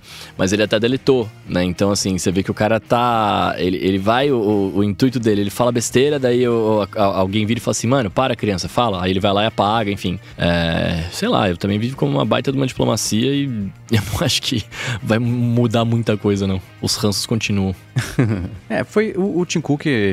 A primeira coisa que eu pensei foi assim, cara, ele também, quando tava lá no auge da, da das tretas de tecnologia e Casa Branca querendo fazer o conselho das empresas, não sei o que lá. O, o Trump chamou o Tim Cook lá para sentar do lado dele, aparecer nas fotos. O Tim Cook foi lá e foi, apareceu, sentou nas fotos e fez e conversou. Vocês vê as fotos, né? Que ele tá com aquela cara amarradíssima do lado, mas tá lá. Ele sempre soube jogar bem esse jogo. Isso é uma coisa que eu não lembro em qual podcast que, que, que o pessoal discutiu sobre isso, mas que eu acho bem verdade. É que assim, ele hoje tem muito o papel por conta da importância é, é, estratégica da Apple em vários países, seja a parte da China de produção de, de, de, de quase tudo que a Apple depende da China para fazer. Estados Unidos, especialmente na época do Trump, lá, não, a gente vai montar um Mac Pro aqui, não, vai abrir a fábrica aqui, assim, só para dar chupeta para ele parar de, de gritar. E, e, beleza, e ele sempre soube jogar bem isso aí e administrar isso e sair relativamente ileso, exceto a treta da China, que é um problemão que a Apple não conseguiu ainda resolver. A minha impressão é que nesse caso agora foi tipo isso né? A briga, nessa semana, a atenção é, do Musk estava voltada para Apple, ele foi lá, começou a fazer o que ele sempre faz, e xingar e falar, e blá, blá, blá, mandar aquele bando de macaco voador para cima da, do, do, inimigo da semana. E aí o Tim falou, cara, ou, não, não pra, a minha impressão é essa, né? Um assistente ligou para outro assistente e falou, vamos, junta esses dois. E uma coisa que me chama atenção. Ah, o Tim ah, obrigado, meu amigo, o Elon Musk, né? Obrigado, meu amigo Tim Cook, me mostrou aqui este campus maravilhoso da Apple, né? O Tim Cook não falou nada no Twitter. Seguiu lá o, o Musk, que nem deve ter sido ele que seguiu, mas os dois estão se seguindo, né? Mas eu acho que isso. Eu não vejo nem como uma coisa que é só teatral, que é só para inglês ver. Acho que não chega nem nesse nível. Eu acho que do lado. E, e tirando. E tem uma coisa também, né? Nunca dá para confiar no que o Musk fala, porque Óbvio. é sempre, né? Ah, a Apple vai tirar é, o aplicativo. Não quer aprovar o aplicativo e não nos falou por quê. Jura que você não tem nenhuma ideia de. Por que não desconfia assim do, do que será? Mas tudo bem, tira essa parte. A Apple praticamente parou de anunciar aqui com a gente. Eu fui atrás dos dados. No dia que ele falou isso, a Apple gastou 84 mil dólares. Só nesse dia de anúncios. Dia anterior, 104 mil dólares. A Apple, no primeiro trimestre desse ano, representou sozinha 4% do faturamento inteiro do Twitter. A Apple é a maior ou uma das maiores anunciantes. Né? Ela tinha anunciado, por exemplo, em julho, ela gastou 2 milhões. Em agosto, 3,3 milhões. Em novembro, ela, ela tinha reduzido para 1 milhão, mas tinha praticamente parado de anunciar, né? Mas é chamar atenção. É isso, isso que ele falou. Você sabia que a Apple cobra uma taxa secreta? É claro que ele não acha que é secreta, é claro que ninguém acha que essa taxa é secreta, mas aí a discussão virou sobre isso, né? E pronto, o assunto voltou a ser, no fim das contas, ele, que é o, o que ele gosta de fazer. Então, Não, e o lance da, tipo, ah, a Apple parou, praticamente parou de anunciar. A- o comentário dele não foi, tipo, pô, que pena, né? Tá tirando grana. Do... Não, foi tipo, a Apple é contra a liberdade de expressão, porque parou de anunciar, né? Eu não sei se ele falou que a Apple é ou se o Tim. Que ele falou que o Tim Cook é contra a liberdade. Acho que foi a Apple, né? A Apple. A Da Apple Apple, da é Apple. contra a liberdade. Tipo, além de falar um fato que tá errado, ainda, tipo, imputa um- uma intenção por trás que não existe, né? Poderia até existir, mas ele não pode afirmar isso. E aí o lance de, ah, é, ameaçou remover o app e não falou por quê. Se ameaçou remover, falou por quê. Mas a questão é que não ameaçou remover nada. Tanto é que depois da, da- do encontro ele falou: ah, não, foi tudo mal entendido, não aconteceu nada. Tipo, foi aquele discurso clássico pra inflamar, só pra criar treta. E eu concordo com você, Mendes, que não deve ser, não, com certeza não foi um negócio teatral, foi uma parada estratégica importante pro, pra Apple, inclusive, porque a questão não é, ah, o Musk vai ficar xingando a Apple no Twitter. Ele vai xingar todo mundo no Twitter, isso é fato, né? Da- Daqui a pouco ele vai estar xingando nós lá. Agora, o lance é assim, vai que ele resolve comprar essa briga, e aí já tem a Epic na briga, e aí ele resolve comprar essa briga, e aí... Spotify. Isso, aí empilha Spotify, Facebook, e aí vira uma bola de neve e pode acontecer alguma coisa que a Apple não quer que aconteça. Acho que a grande eh, sacada do, do Timóteo foi que dos 100 maiores anunciantes do Twitter, 50 pararam de anunciar ou falaram, ó, vou parar de anunciar em breve. Só que o, o Musk não chegou e falou, então, a Kellogg's é contra a liberdade de expressão. Não, pegou e redirecionou tudo não, a Apple. Então o, o Timóteo conseguiu. Hum, né, de- não tem mais uma treta com a, a- Apple. Agora o, o Elon Musk vai ter que ver a questão do anúncio com, com todo mundo, né? Deixou de ser uma coisa. A Apple foi o alvo. E o Timóteo conseguiu fazer com que ela não seja mais o alvo. Uhum. É, que é o lance dele agir como é, com a diplomacia de líderes de Estado, né? Foi, escalonou para esse nível, esse tipo de, de negociação. E o que o Musk falou foi: a Apple odeia liberdade de expressão na América. Então você vê que o jeito de mol- moldar a frase. E aí eu lembro que já começou a aparecer um monte de gente: não, você devia comprar a Apple, isso aí, não. Aí já virou: não, nosso líder vai comprar a Apple, ele vai comprar a Apple do Tim Cook, Ah, tirar sim. da mão do- Você fala, Aí pronto, encontrou com o cara, você fala, ué, mas. Aí eu fico imaginando esse mo- monte de gente assim, com aquele monte de pedra na mão, falando, ué, não, mas ué, peraí, mas gente- eles não eram nossos inimigos? O que você tá fazendo, né? Então, é. é- é- que confusão a troco de nada. Ainda bem que aquele negócio do carro na Apple Store aconteceu há uma semana atrás. Quer dizer, ainda bem que aconteceu, não, né? Teria sido melhor não ter acontecido, obviamente. Mas, né, que um motorista lá enfiou um carro no- numa Apple Store e tudo indica que foi proposital. Se tivesse sido essa semana, teria caído na conta dele, né?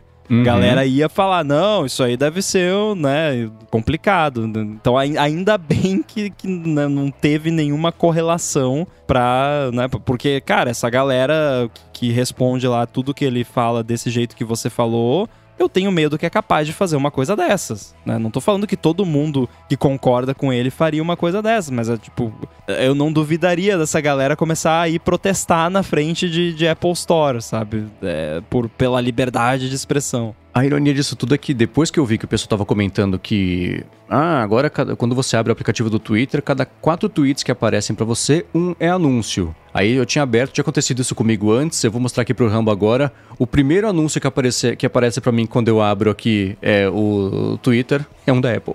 Vendendo iPhone. Apple, Olha só. iPhone 14. Que nem tem pra comprar, diga de passagem. Exato, não sei por que, que eles anunciam, né? Porque não, não tem, então não...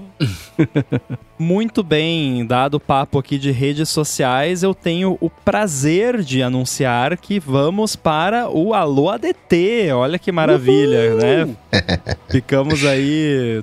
Teve muita notícia por muitas semanas, a gente teve que dar uma reorganizada aqui para caber o Alô ADT, que merece esse espaço aqui no podcast. E vamos agora tentar ao máximo deixar sempre um espaço reservado para atender aqui os alôs ADTs. O único lado bom disso é que temos aqui uma lista infinita de alôs ADTs. Então, se a gente quiser fazer um episódio só de alô ADT, a gente pode fazer. Muito obrigado aí todo mundo que tem mandado perguntas e, e comentários. Então, para quem não sabe, só twittar com a hashtag AlôADT. Por enquanto ainda é no Twitter, a gente vai ver aí, né, futuramente, de repente, um, um Mastodon ou em algum outro lugar, mas por enquanto é no Twitter, hashtag AlôADT. Posta lá e vai cair aqui, a gente pode selecionar a sua pergunta. Eu tenho aqui a pergunta do Ricardo Gorgulho. Vocês conhecem algum app que tenha live activities para jogos da Copa? Procurei e não achei nada. E isso é uma coisa que eu vi bastante gente perguntando a respeito e me levantou uma questão sobre as live activities e a Dynamic Island para apps de terceiros como um todo. Mas antes de eu fazer esse comentário, eu quero saber de vocês. Eu sei que o Coca tava usando um app, não tava? O Footmob, como- como- é assim que você pronuncia, Mendes? Footmob. Então, como ele tem um O só, eu pensei que era Fotmob. Fotmob. é. Se o Mendes falou que é Fotmob, é Fotmob. Se os desenvolvedores estão chamando errado, o problema deles é, é, é Fotmob. E é mó legal, né? A- a- Aparece lá onde tem que aparecer, você vai acompanhando ali nas live activities, na tela bloqueada, ali na Dynamic Island. Mas o que eu achei mais legal nesse, nesse aplicativo é que tem as odds das bets. Então tem lá, você já pode ter uma boa previsão do, da expectativa, do que, que a galera tá achando, qual vai ser o placar. Eu, eu gostei muito desse aplicativo, não só por causa da- das live activities, e é um aplicativo que dá, para quem gosta de futebol, dá para levar para frente, porque ele tem a, a Campeonato Brasileiro, ele tem diversas ligas, não é só de Copa. O legal do que eu achei do Footmob, assim, porque além de. É, o que o Coca falou, você consegue acompanhar várias, várias ligas além da, da Copa e tal. Mas o que eu mais gostei é que se você tá num. O, o lance é, né? Você ativa as lives, acti- as lives activities dele clicando dentro do jogo na estrelinha ali em cima e você ativa pra, pra começar pra ver lá e tudo mais. Mas o lance é que se você não consegue ver o jogo por algum motivo, né? E você quiser ouvir, tem um narrador gringo lá falando. Né? Isso é muito legal também, porque aí você fica. Eu, alguns jogos da Copa eu né, tava em estúdio e tal, não consegui assistir nada, mas eu acompanhei com, com o gringo falando. É muito legal, cara. É um que eu super E- recomendo. E nessa terceira fase foi bem legal também, porque saía o gol, mudava o, o resultado, já atualizava a tabela. Então saía um gol, você já sabia como isso repercutia na tabela, quem estava se classificando, quem deixava de se, de, de se, de se classificar. Nessa quinta-feira teve a, a, a treta ali da, da, da Espanha e Alemanha. Por dois minutos, Espanha e Alemanha estavam desclassificados da Copa, mas enfim, depois o, voltou, né? Só com a Alemanha desclassificada, a Espanha continuou classificada. Eu tô usando um app com um nome bem óbvio, que é Sports Alerts. Duh. e ele é bem genérico, assim, que, que ele é pra tudo quanto é tipo de esporte. Mas tem a Copa lá, tem todos os jogos. Você pode botar também o lembrete, marcar jogos como favoritos. E aí você acompanha ali na Live Activity e na Dynamic Island também. O problema que eu, que eu quero comentar, assim, eu acho que tem um problema de usabilidade, de descobrilidade da- dos recursos, que já aconteceu mais de, de um conhecido, conhecida, de vir perguntar pra mim, Rambo, como que eu faço esse negócio de, de live activity? Porque eu abri aqui o app e aí, sei lá, botei lá o jogo que eu queria acompanhar e aí começou o jogo e não apareceu nada, não veio nenhuma notificação, não sei o quê. Então eu acho que o modelo de como isso funciona, a Apple ainda precisa azeitar melhor, porque eu acho que, ao menos pelas conversas que eu tenho com amigos que estão usando tanto o iPhone com Dynamic Island quanto o iPhone sem Dynamic Island, a expectativa que a pessoa tem é que o negócio vai começar sozinho. Sendo Sim. que, na verdade, você tem que iniciar a, a parada. E na maioria dos aplicativos é, tem um passo a mais ainda. Tipo, é, eu não sei nesse no, no Fotmob, Footmob, eu não sei se nele você tem que, tipo, tocar num botão para iniciar a Live Activity.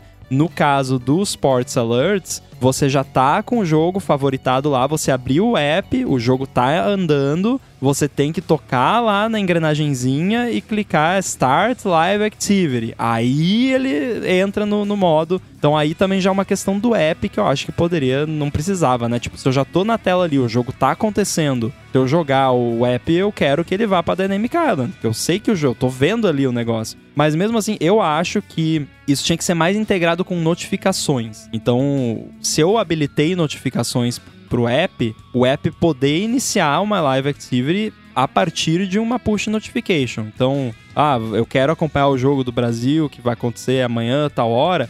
Na hora que começar o jogo, já aparece a Live Activity ali. Não quero ter que abrir o app, tocar na engrenagem, tocar no botão. Porque, e eu sei que, que eu tenho que fazer isso, mas e quem não sabe? Tipo, já rolou É, que não sabia. várias pessoas. Eu demorei pra aprender. Pois é, pois é. Você não veio perguntar pra mim, mas teve várias pessoas que vieram perguntar. E pessoas assim, tipo a gente, assim, galera que usa, manja da, da parada, né? Então, se essa galera tá se confundindo, imagina o usuário, né, que não, nu- nem ouviu falar É, nem nisso, sabe usar. nunca vai saber que isso existe. E eu não, não acho que é um recurso de power user. Tipo, parada conveniente pra qualquer pessoa. Então, acho que isso precisa ser melhor trabalhado pela Apple na questão de usabilidade. O que eu acho que, que precisaria ter, na verdade, eu concordo tu- com tudo que você falou de notificação e, e aviso, etc.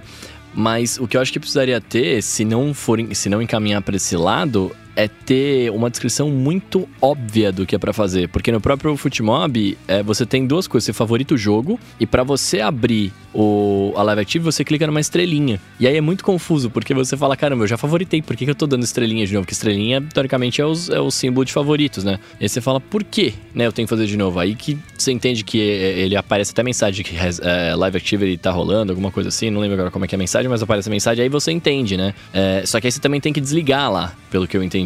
Senão, acho que no próximo jogo ela já fica habilitada por, por padrão, e não necessariamente eu quero ver, é, enfim, aí tem uma- umas piras dessas, mas eu acho também que tinha que ter um, um botão escrito é aqui, saca? Se não, não for igual o Romo tá falando. Talvez até uma API padrão, tipo aquele lance de adicionar shortcuts que tem, que é um botãozinho padrão, que o app coloca lá e aí na tela que você pode iniciar a parada já fica um botão com um desenho específico que quando você vê aquele botão você sabe que é o botão da Live Activity. Tem um ícone que eu vi que todos os apps praticamente estão usando, que é tipo um raiozinho assim, uma coisa. Então tem já uma iconografia meio padrão, mas podia ter um, um elemento de interface. O Cláudio comentou aqui até do, do Fotmob que ele tá usando e tal, e ele comentou uma coisa que eu me lembrei, a gente acabou não comentando, e foi bom a gente não ter comentado, porque rolou algumas pessoas postando screenshot e coisa, e aqui ó, a Live Activity do iFood, que legal e tal, e eu fiquei mó feliz, né? Aí fui lá, já naquele dia, era um dia que eu ia já fazer um pedido, não fiz o pedido só pra testar a Live Activity, mas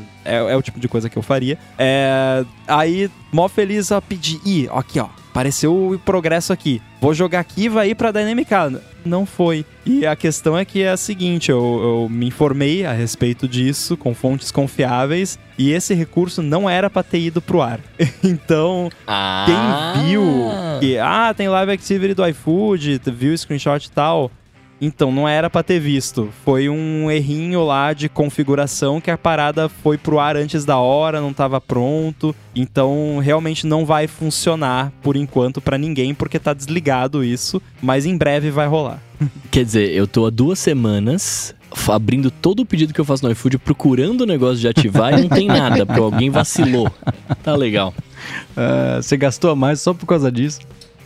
Cara, eu, tô- eu literalmente, É, desde eu- que a gente falou aqui, eu tô procurando essa parada. Todo pedido que eu faço, falo, mano, não é possível que não atualizou pra mim ainda. Eu sou da opinião que a ativação devia ser automática. Assim como, sei lá, se eu tô ali no Overcast, eu tô escutando um podcast, no momento que eu saio do app, eu espero que ele vai ir pra Dynamic Island e eu espero que vai ficar lá no, no Now Playing. A mesma coisa para um app de comida. Se eu pedir, fiz um pedido lá e, eu, e o pedido Tem que ir, em né? andamento, no momento que eu jogar o app para sair dele, eu espero que o status vá lá para Dynamic Island e fique a Live Activity lá. Se eu não quiser isso, tem um toggle lá nos ajustes para desligar a Live Activity. Eu posso ir lá e desligar. Ah, mas eu quero às vezes e não quero. Ah, então deixa de ser chato, né? Decide se você quer ou se você não quer. tipo, ou você quer ou você não quer a Live Activity. Aí, ah, mas o app vai botar propaganda vai botar propaganda na Live Activity. Desliga. Tem o toggle lá nos ajustes, vai lá e desliga a Live Activity e não usa, né? Mas eu acho que esse lance de ter que estar procurando um botão pra ativar, e, aí, tipo, eu não sei como é que o iFood fez, né? Pra quem ali na, nos cinco minutos que o negócio ficou no ar que não devia, é, para quem conseguiu testar, eu não, não sei se tinha que ativar ou se ele já ativava sozinho. Eu sou da opinião que tem que ativar sozinho. Aí se você quiser, você vai lá e desliga. Eu também concordo plenamente, porque é, é um recurso novo, bonitinho, né? Então, pô, já ativa, me mostra, deixa eu usar pra ver como é que é. Se eu, quiser, se eu não gostar, eu vou lá e termino. Concordo plenamente. É, pode até ter uma educação ali pro usuário. Ó,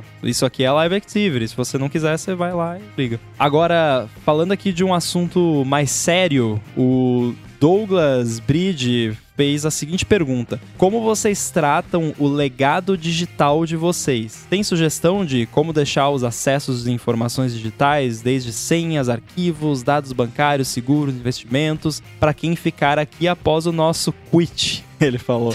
Abraços. né? Isso me lembra quando a Apple, né, anunciou o, o recurso do, do Digital Legacy, né, que para falar bem claramente é o que acontece com a sua vida digital quando você morre, né? Daí aí você, a Apple lançou lá, você pode designar um contato como o seu herdeiro digital, digamos assim, que vai depois assumir a sua conta. E aí foi engraçado, engraçado de uma forma, né, humor dark, que eles colocaram lá In the event of your death, não sei o que, não sei o que, asterisco, né? E aí lá embaixo tava Coming later this year. Então, tipo, In the event of your death, coming later this year.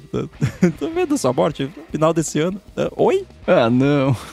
Apple mãe de Ná. Mas, enfim, isso ah, eu confesso, Douglas, que eu já. Eu. Teve uma época que eu tava meio paranoico com isso. Não, não que eu tava com algum problema de saúde, né, não, não- é só paranoias de é, gente que tá virando adulta. E aí eu pensei, putz, eu tenho um monte de coisa digital aqui, né? Acesso, um monte de coisa importante e tal. Que eu faço, né? Tipo, eu, devia deixar isso, esse acesso, essa informação ao alcance de alguém que pelo menos vai saber, ter uma noção do que fazer. E eu confesso que eu não tenho uma resposta definitiva, assim, pra isso. Que eu sei, assim, o One Password, ele tem lá todo, quando você faz o setup da conta, até da conta familiar que eu tenho aqui também, ele te instrui a imprimir lá um papel que tem a sua chave e tal e guardar num lugar seguro ou deixar com uma pessoa da sua confiança. Eu fiz isso. Então tem alguém da minha confiança que tem esse papel, que tem lá o negócio, que eu não vou jamais dizer quem é nem onde está, né? Por motivos óbvios.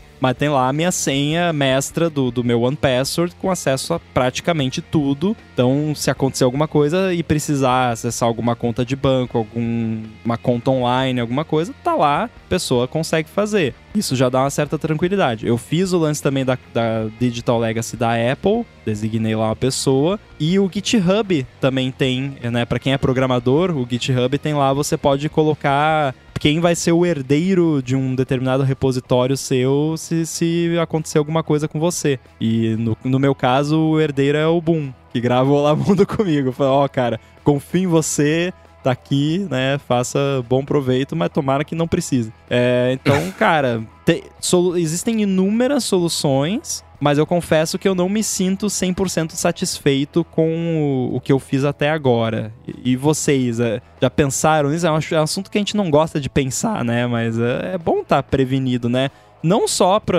A gente fala que né, morrer e tal é, é muito triste, mas sei lá, vai que acontece alguma coisa, você fica hospitalizado ali por um tempo e não consegue, né, acessar suas coisas e tal, né? Vai- Vai ficar tudo bem depois com você, mas você vai ficar, sei lá, um mês ali sem poder fazer nada, né? no- pode acontecer e é bom você estar tá precavido. Eu, esse é um assunto que eu tenho pensado muito, assim, recentemente, justamente por isso, né? É, eu, eu perdi uma amiga o ano passado tal, e o Facebook tem o lance do memorial, né? De você avisar e eles transformarem a conta nisso. E eu comecei a pensar bastante sobre isso. Eu falei, cara, é verdade, né? Porque o que, que acontece quando, quando se for, né? Tipo, a gente a, a, tá todo mundo muito público, né? E todo mundo tem o seu celular, que ele é um device muito visto e ao mesmo tempo muito secreto, né? Com todas as informações da, da sua vida, etc. E no meu caso é isso, meu iPhone é, é muito a minha vida tal. E aí eu lembro que um dia eu tava. Foi o dia, foi o dia que eu, eu, eu, de fato falei, cara, acho que eu preciso de alguém pra também, né, tá aqui pra caso eu precise. E aí também não vou falar quem é jamais, mas eu tava indo. Eu tava passando mal. E aí eu sou todo doidão, né? Eu falei, mano, ferrou, ferrou, tô passando mal, não sei o que, que loucura. E aí indo pro, pro, pro hospital, eu liguei pra essa minha amiga e falei assim: ó, eu tô passando meio mal, não sei o que, a senha do, do meu iPhone é essa aqui, a senha do não sei o que é essa aqui, guarde com carinho, porque se alguma coisa acontecer, você que vai, vai seguir daqui, né? E aí, enfim, Aí você achou muito que tava infartando, aconteceu. chegou no hospital, era gases. Era um tut. não, eu tava. É que eu tava com a pressão muito alta nesse dia. Eu tava, tava 15 por alguma coisa. Eu tava bem zoado mesmo. E aí chegou lá, acho que era só estresse, eu não lembro o que, que era, mas enfim, não, não, não deu nada, né? Eu tô bem, fiz o examinho da pressão que você fica com ele mocota, aquele holter lá, esqueci o nome, não deu nada, tá tudo bem. Mas aí eu, enfim, ela me zoou muito porque, né, não, não tá tudo certo, né? Não deu nada. Mas a partir desse momento eu deixei com ela lá. Se bem que a gente tem a mesma idade, né? Então a não sei que aconteça alguma alguma, fatalidade, né, algum acidente, a gente vai seguir juntos aí. Ela não vai precisar usar, vou ter que designar um novo herdeiro, né? Mulher vive mais, hein? Ah, então tá bom. então já tá resolvido. Eu sou adepto de senha núcleo familiar, né? É, família é família. Então tem que ter acesso a tudo. Existem pessoas menos é, familiarizadas. Eu tenho lá né, as instruções como se fosse um testamento, né? De ó, vai, aperta aqui, aperta ali e, e vambora, né? Do que eu lembrei, eu deixei lá registrado. Mas acredito que a melhor maneira é usar o, o que essas plataformas vão bolar, né? No caso da Apple, o Digital Legacy, né? Uma coisa que esse testamento online, né? Se é esse é o das coisas digitais, se esse é o, o nome, é uma coisa que ainda precisa evoluir. Mas tá, tô considerando coisas digitais como se fossem coisas físicas e tem lá as senhas da, das coisas todas. Eu pensei numa solução, quando eu comecei a pensar nisso, eu comecei a pensar se eu fosse fazer uma solução tecnológica, aí a melhor coisa que eu consegui pensar na época foi uma parada mais ou menos assim, tipo, uma vez por mês ou a cada dois meses, a periodicidade poderia ser configurável, mas vinha um e-mail para você com um link que você tinha que clicar e fazer login para confirmar que você tá vivo, sabe? E aí você dava uma chave para alguém da sua confiança que essa chave só passaria a funcionar se expirasse esse prazo, né, que é tipo a forma de você fazer uma prova de vida digital e a pessoa só vai ter acesso àquele cofre no momento que expirar a sua prova de vida, entre aspas, né? Nunca fiz. Deve ter já algum sistema assim por aí, mas foi o mecanismo que eu imaginei. Eu já pensei no nome, pode ser o Beyond Buddy. é bem melhor que Death Buddy, né? Bye Buddy. O Bye Bye Buddy é bom também, viu? Se você quer bye saber. Bye Buddy.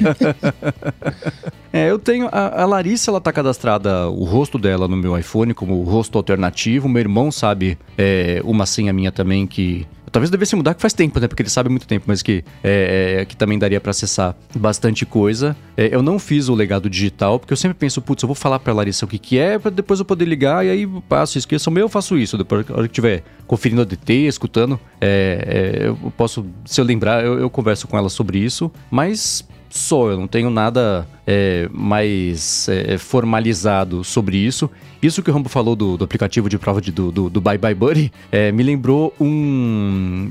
Lá pelos anos 2000, eu acho, foi. Aparecia algum serviço tipo, ah, mande um e-mail para si mesmo para você receber daqui a 30 anos. Eu lembro que era um dia de Natal, eu mandei e-mail para mim para chegar em 2030, que eu lembro mais, eu acho que eu lembro mais ou menos o que eu escrevi, mas tem, mas ia, ser, ia mandar por e-mail, né? Só que o e-mail que eu tinha em 2000 não é o e-mail que eu tenho hoje, aqueles nomes cretinos, mas eu guardo esse e-mail, ele tá ativo até hoje só para eu receber esse e-mail, talvez, se assim, em 30 anos tudo mudou, inclusive essa empresa talvez não exista mais, o servidor não deve mais estar ligado, assim, é, é muito difícil que isso aconteça, mas é, a ideia de você receber um e-mail é, uma vez por mês, por X tempo aí, intervalo de tempo pra fazer isso, só pode quebrar por conta disso, né?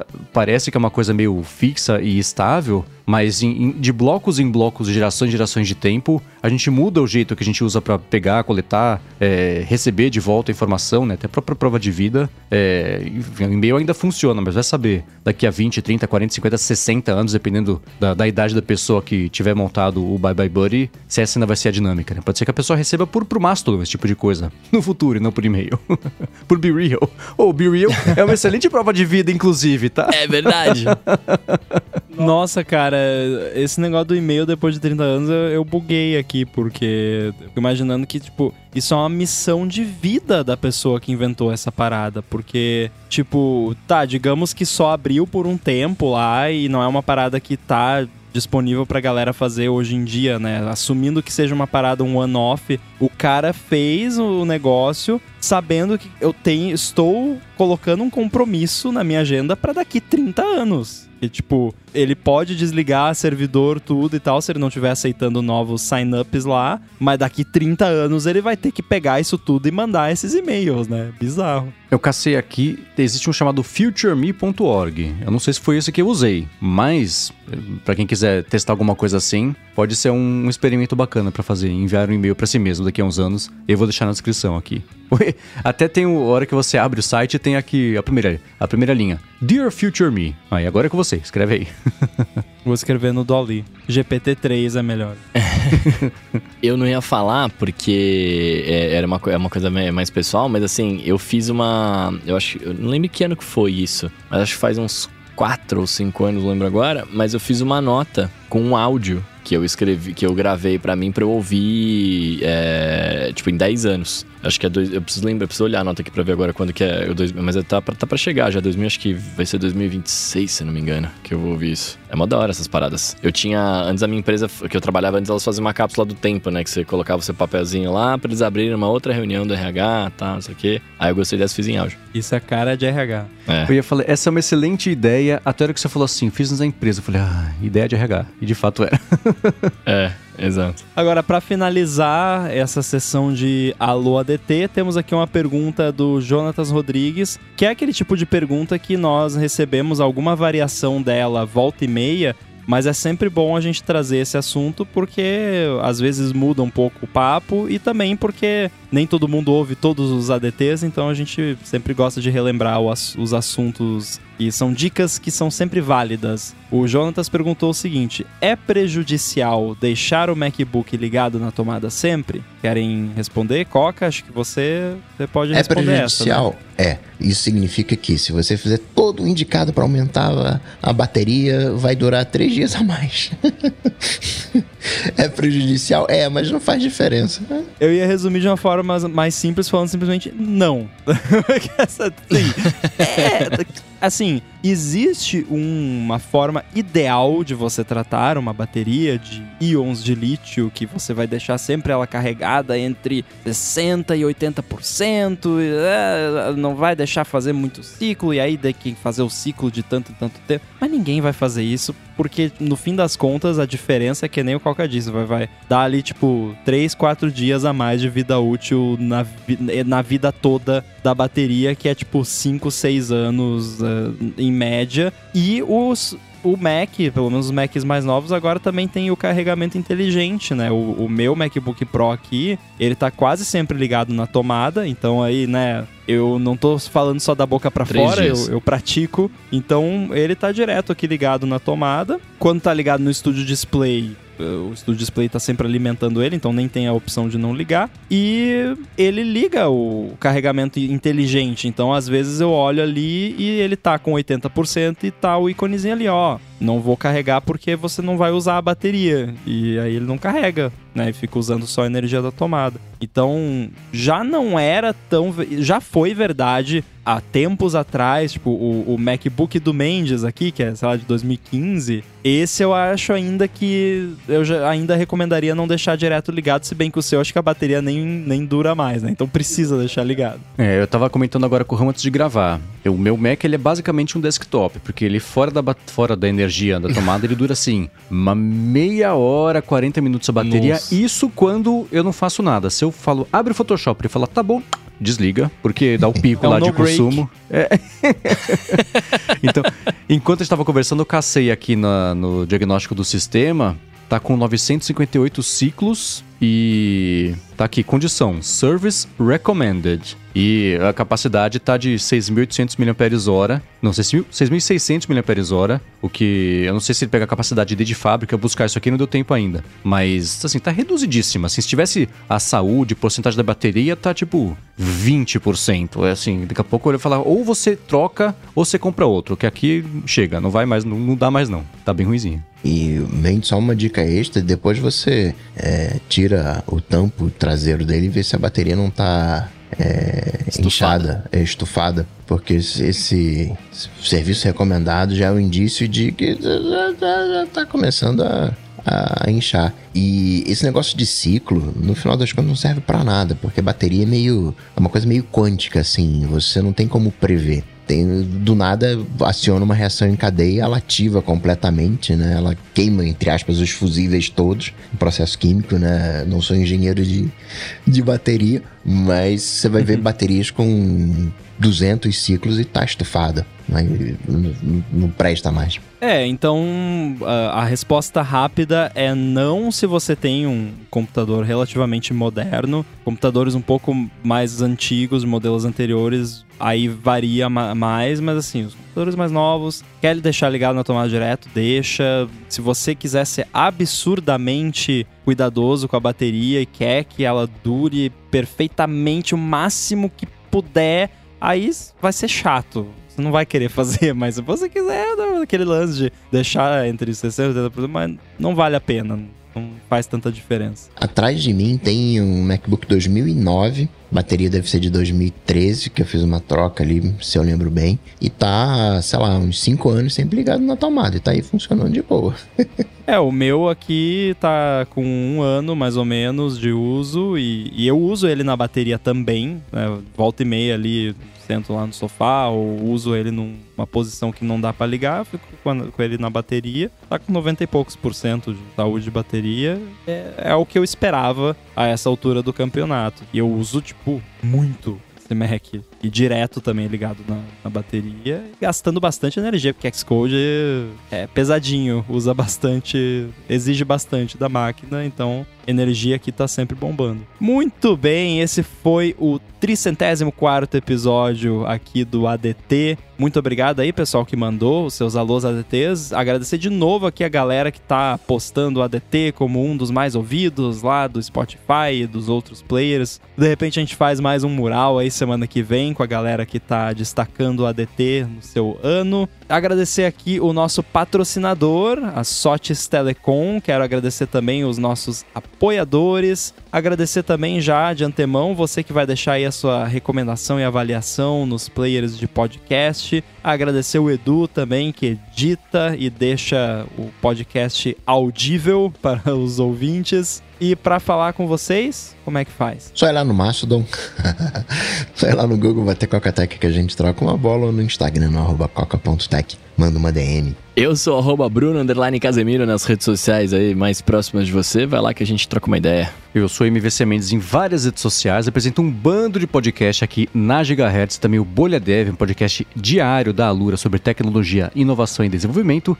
Escreva também para ifeed.pt e para quem estiver pensando em comprar um AirPod Pro de primeira geração, bem cuidado, baterias novinhas, trocadas recentemente na Apple, fala comigo, precio camarada. Muito bem, eu tô lá no mastodon.social, arroba underline inside, no Twitter também, arroba underline inside, e no Instagram, só pra estragar, Guilherme Rambo 2, pode entrar lá também, a gente troca uma ideia. E é isso, tudo dito e posto, a gente volta na semana que vem. Valeu, Falou. tchau, tchau. Valeu!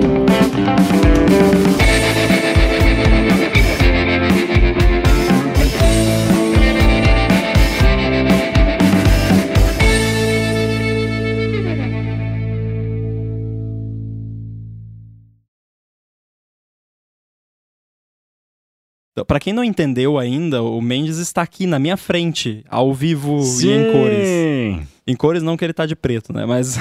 é, e aí, aqui do lado. É do lado aqui o quarto. E aí eu tô reparando que o gesso tá cada vez mais para baixo. Toda vez que eu olho, o gesso tá um pouquinho mais para baixo. Então existe uma possibilidade de, durante a gravação aqui, dar um barulhão. E aí, se der, é porque quebrou mais lá, mas tá tudo bem, tá tudo sob controle. Só que o teto vai cair.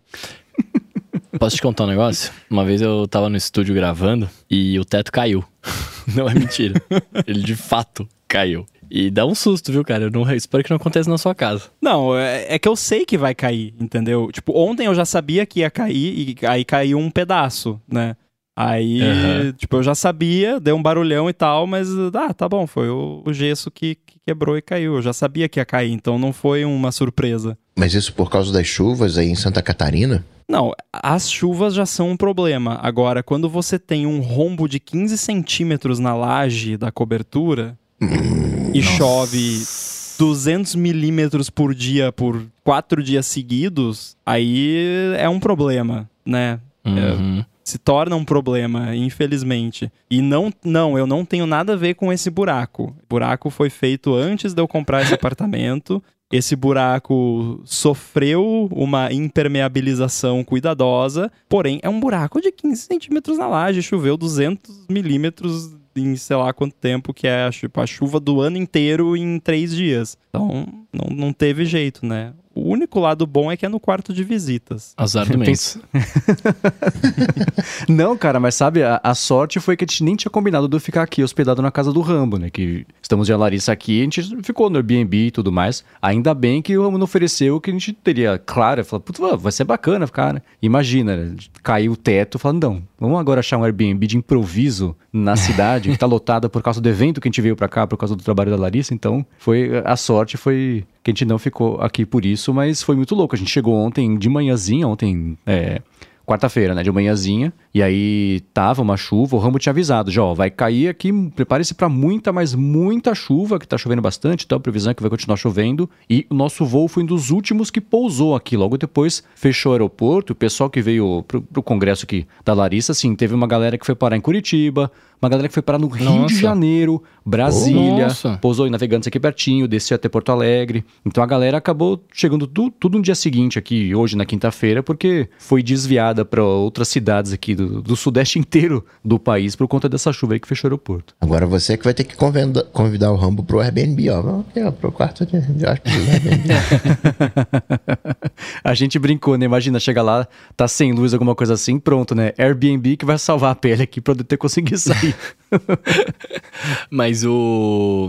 Como chama isso? Aqui em São Paulo choveu bastante, cara. Eu fiquei sem luz de, das três da tarde de ontem até meio-dia de hoje. Estourou, transformador, caiu árvore, sei lá o quê. E vários bairros de São Paulo também ficaram. Aqui também, inclusive, bate na madeira porque tem muito lugar sem energia aqui nesse momento. Né? Aqui, felizmente, Sim. ainda tá tem.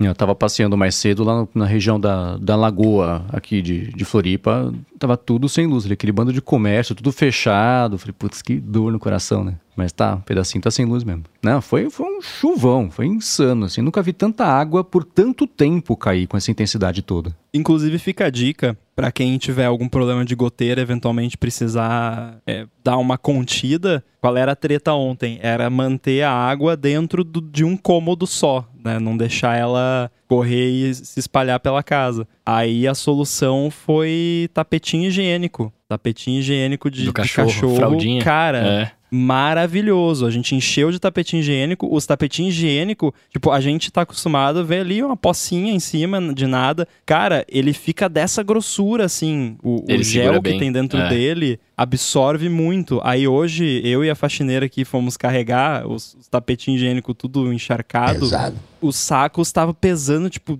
20 quilos, assim, de tapetinho. Olha mesmo quem não tem cachorro, compra um pacote de tapetinho higiênico e se tiver problema de goteira, tá resolvido. Ou pelo menos, né, dá uma contida ali. Quando você mandou a foto dos tapetinhos ontem, eu não falei nada. Mas isso é uma descoberta, assim, quando... Antigamente, né, quando, sei lá, derramava, derramava líquido, eu pegava um rolo de papel toalha, assim, para secar. É. Hoje não, hoje é um tapetinho... Não, é descoberto o tapetinho, muito bom. É muito bom mesmo.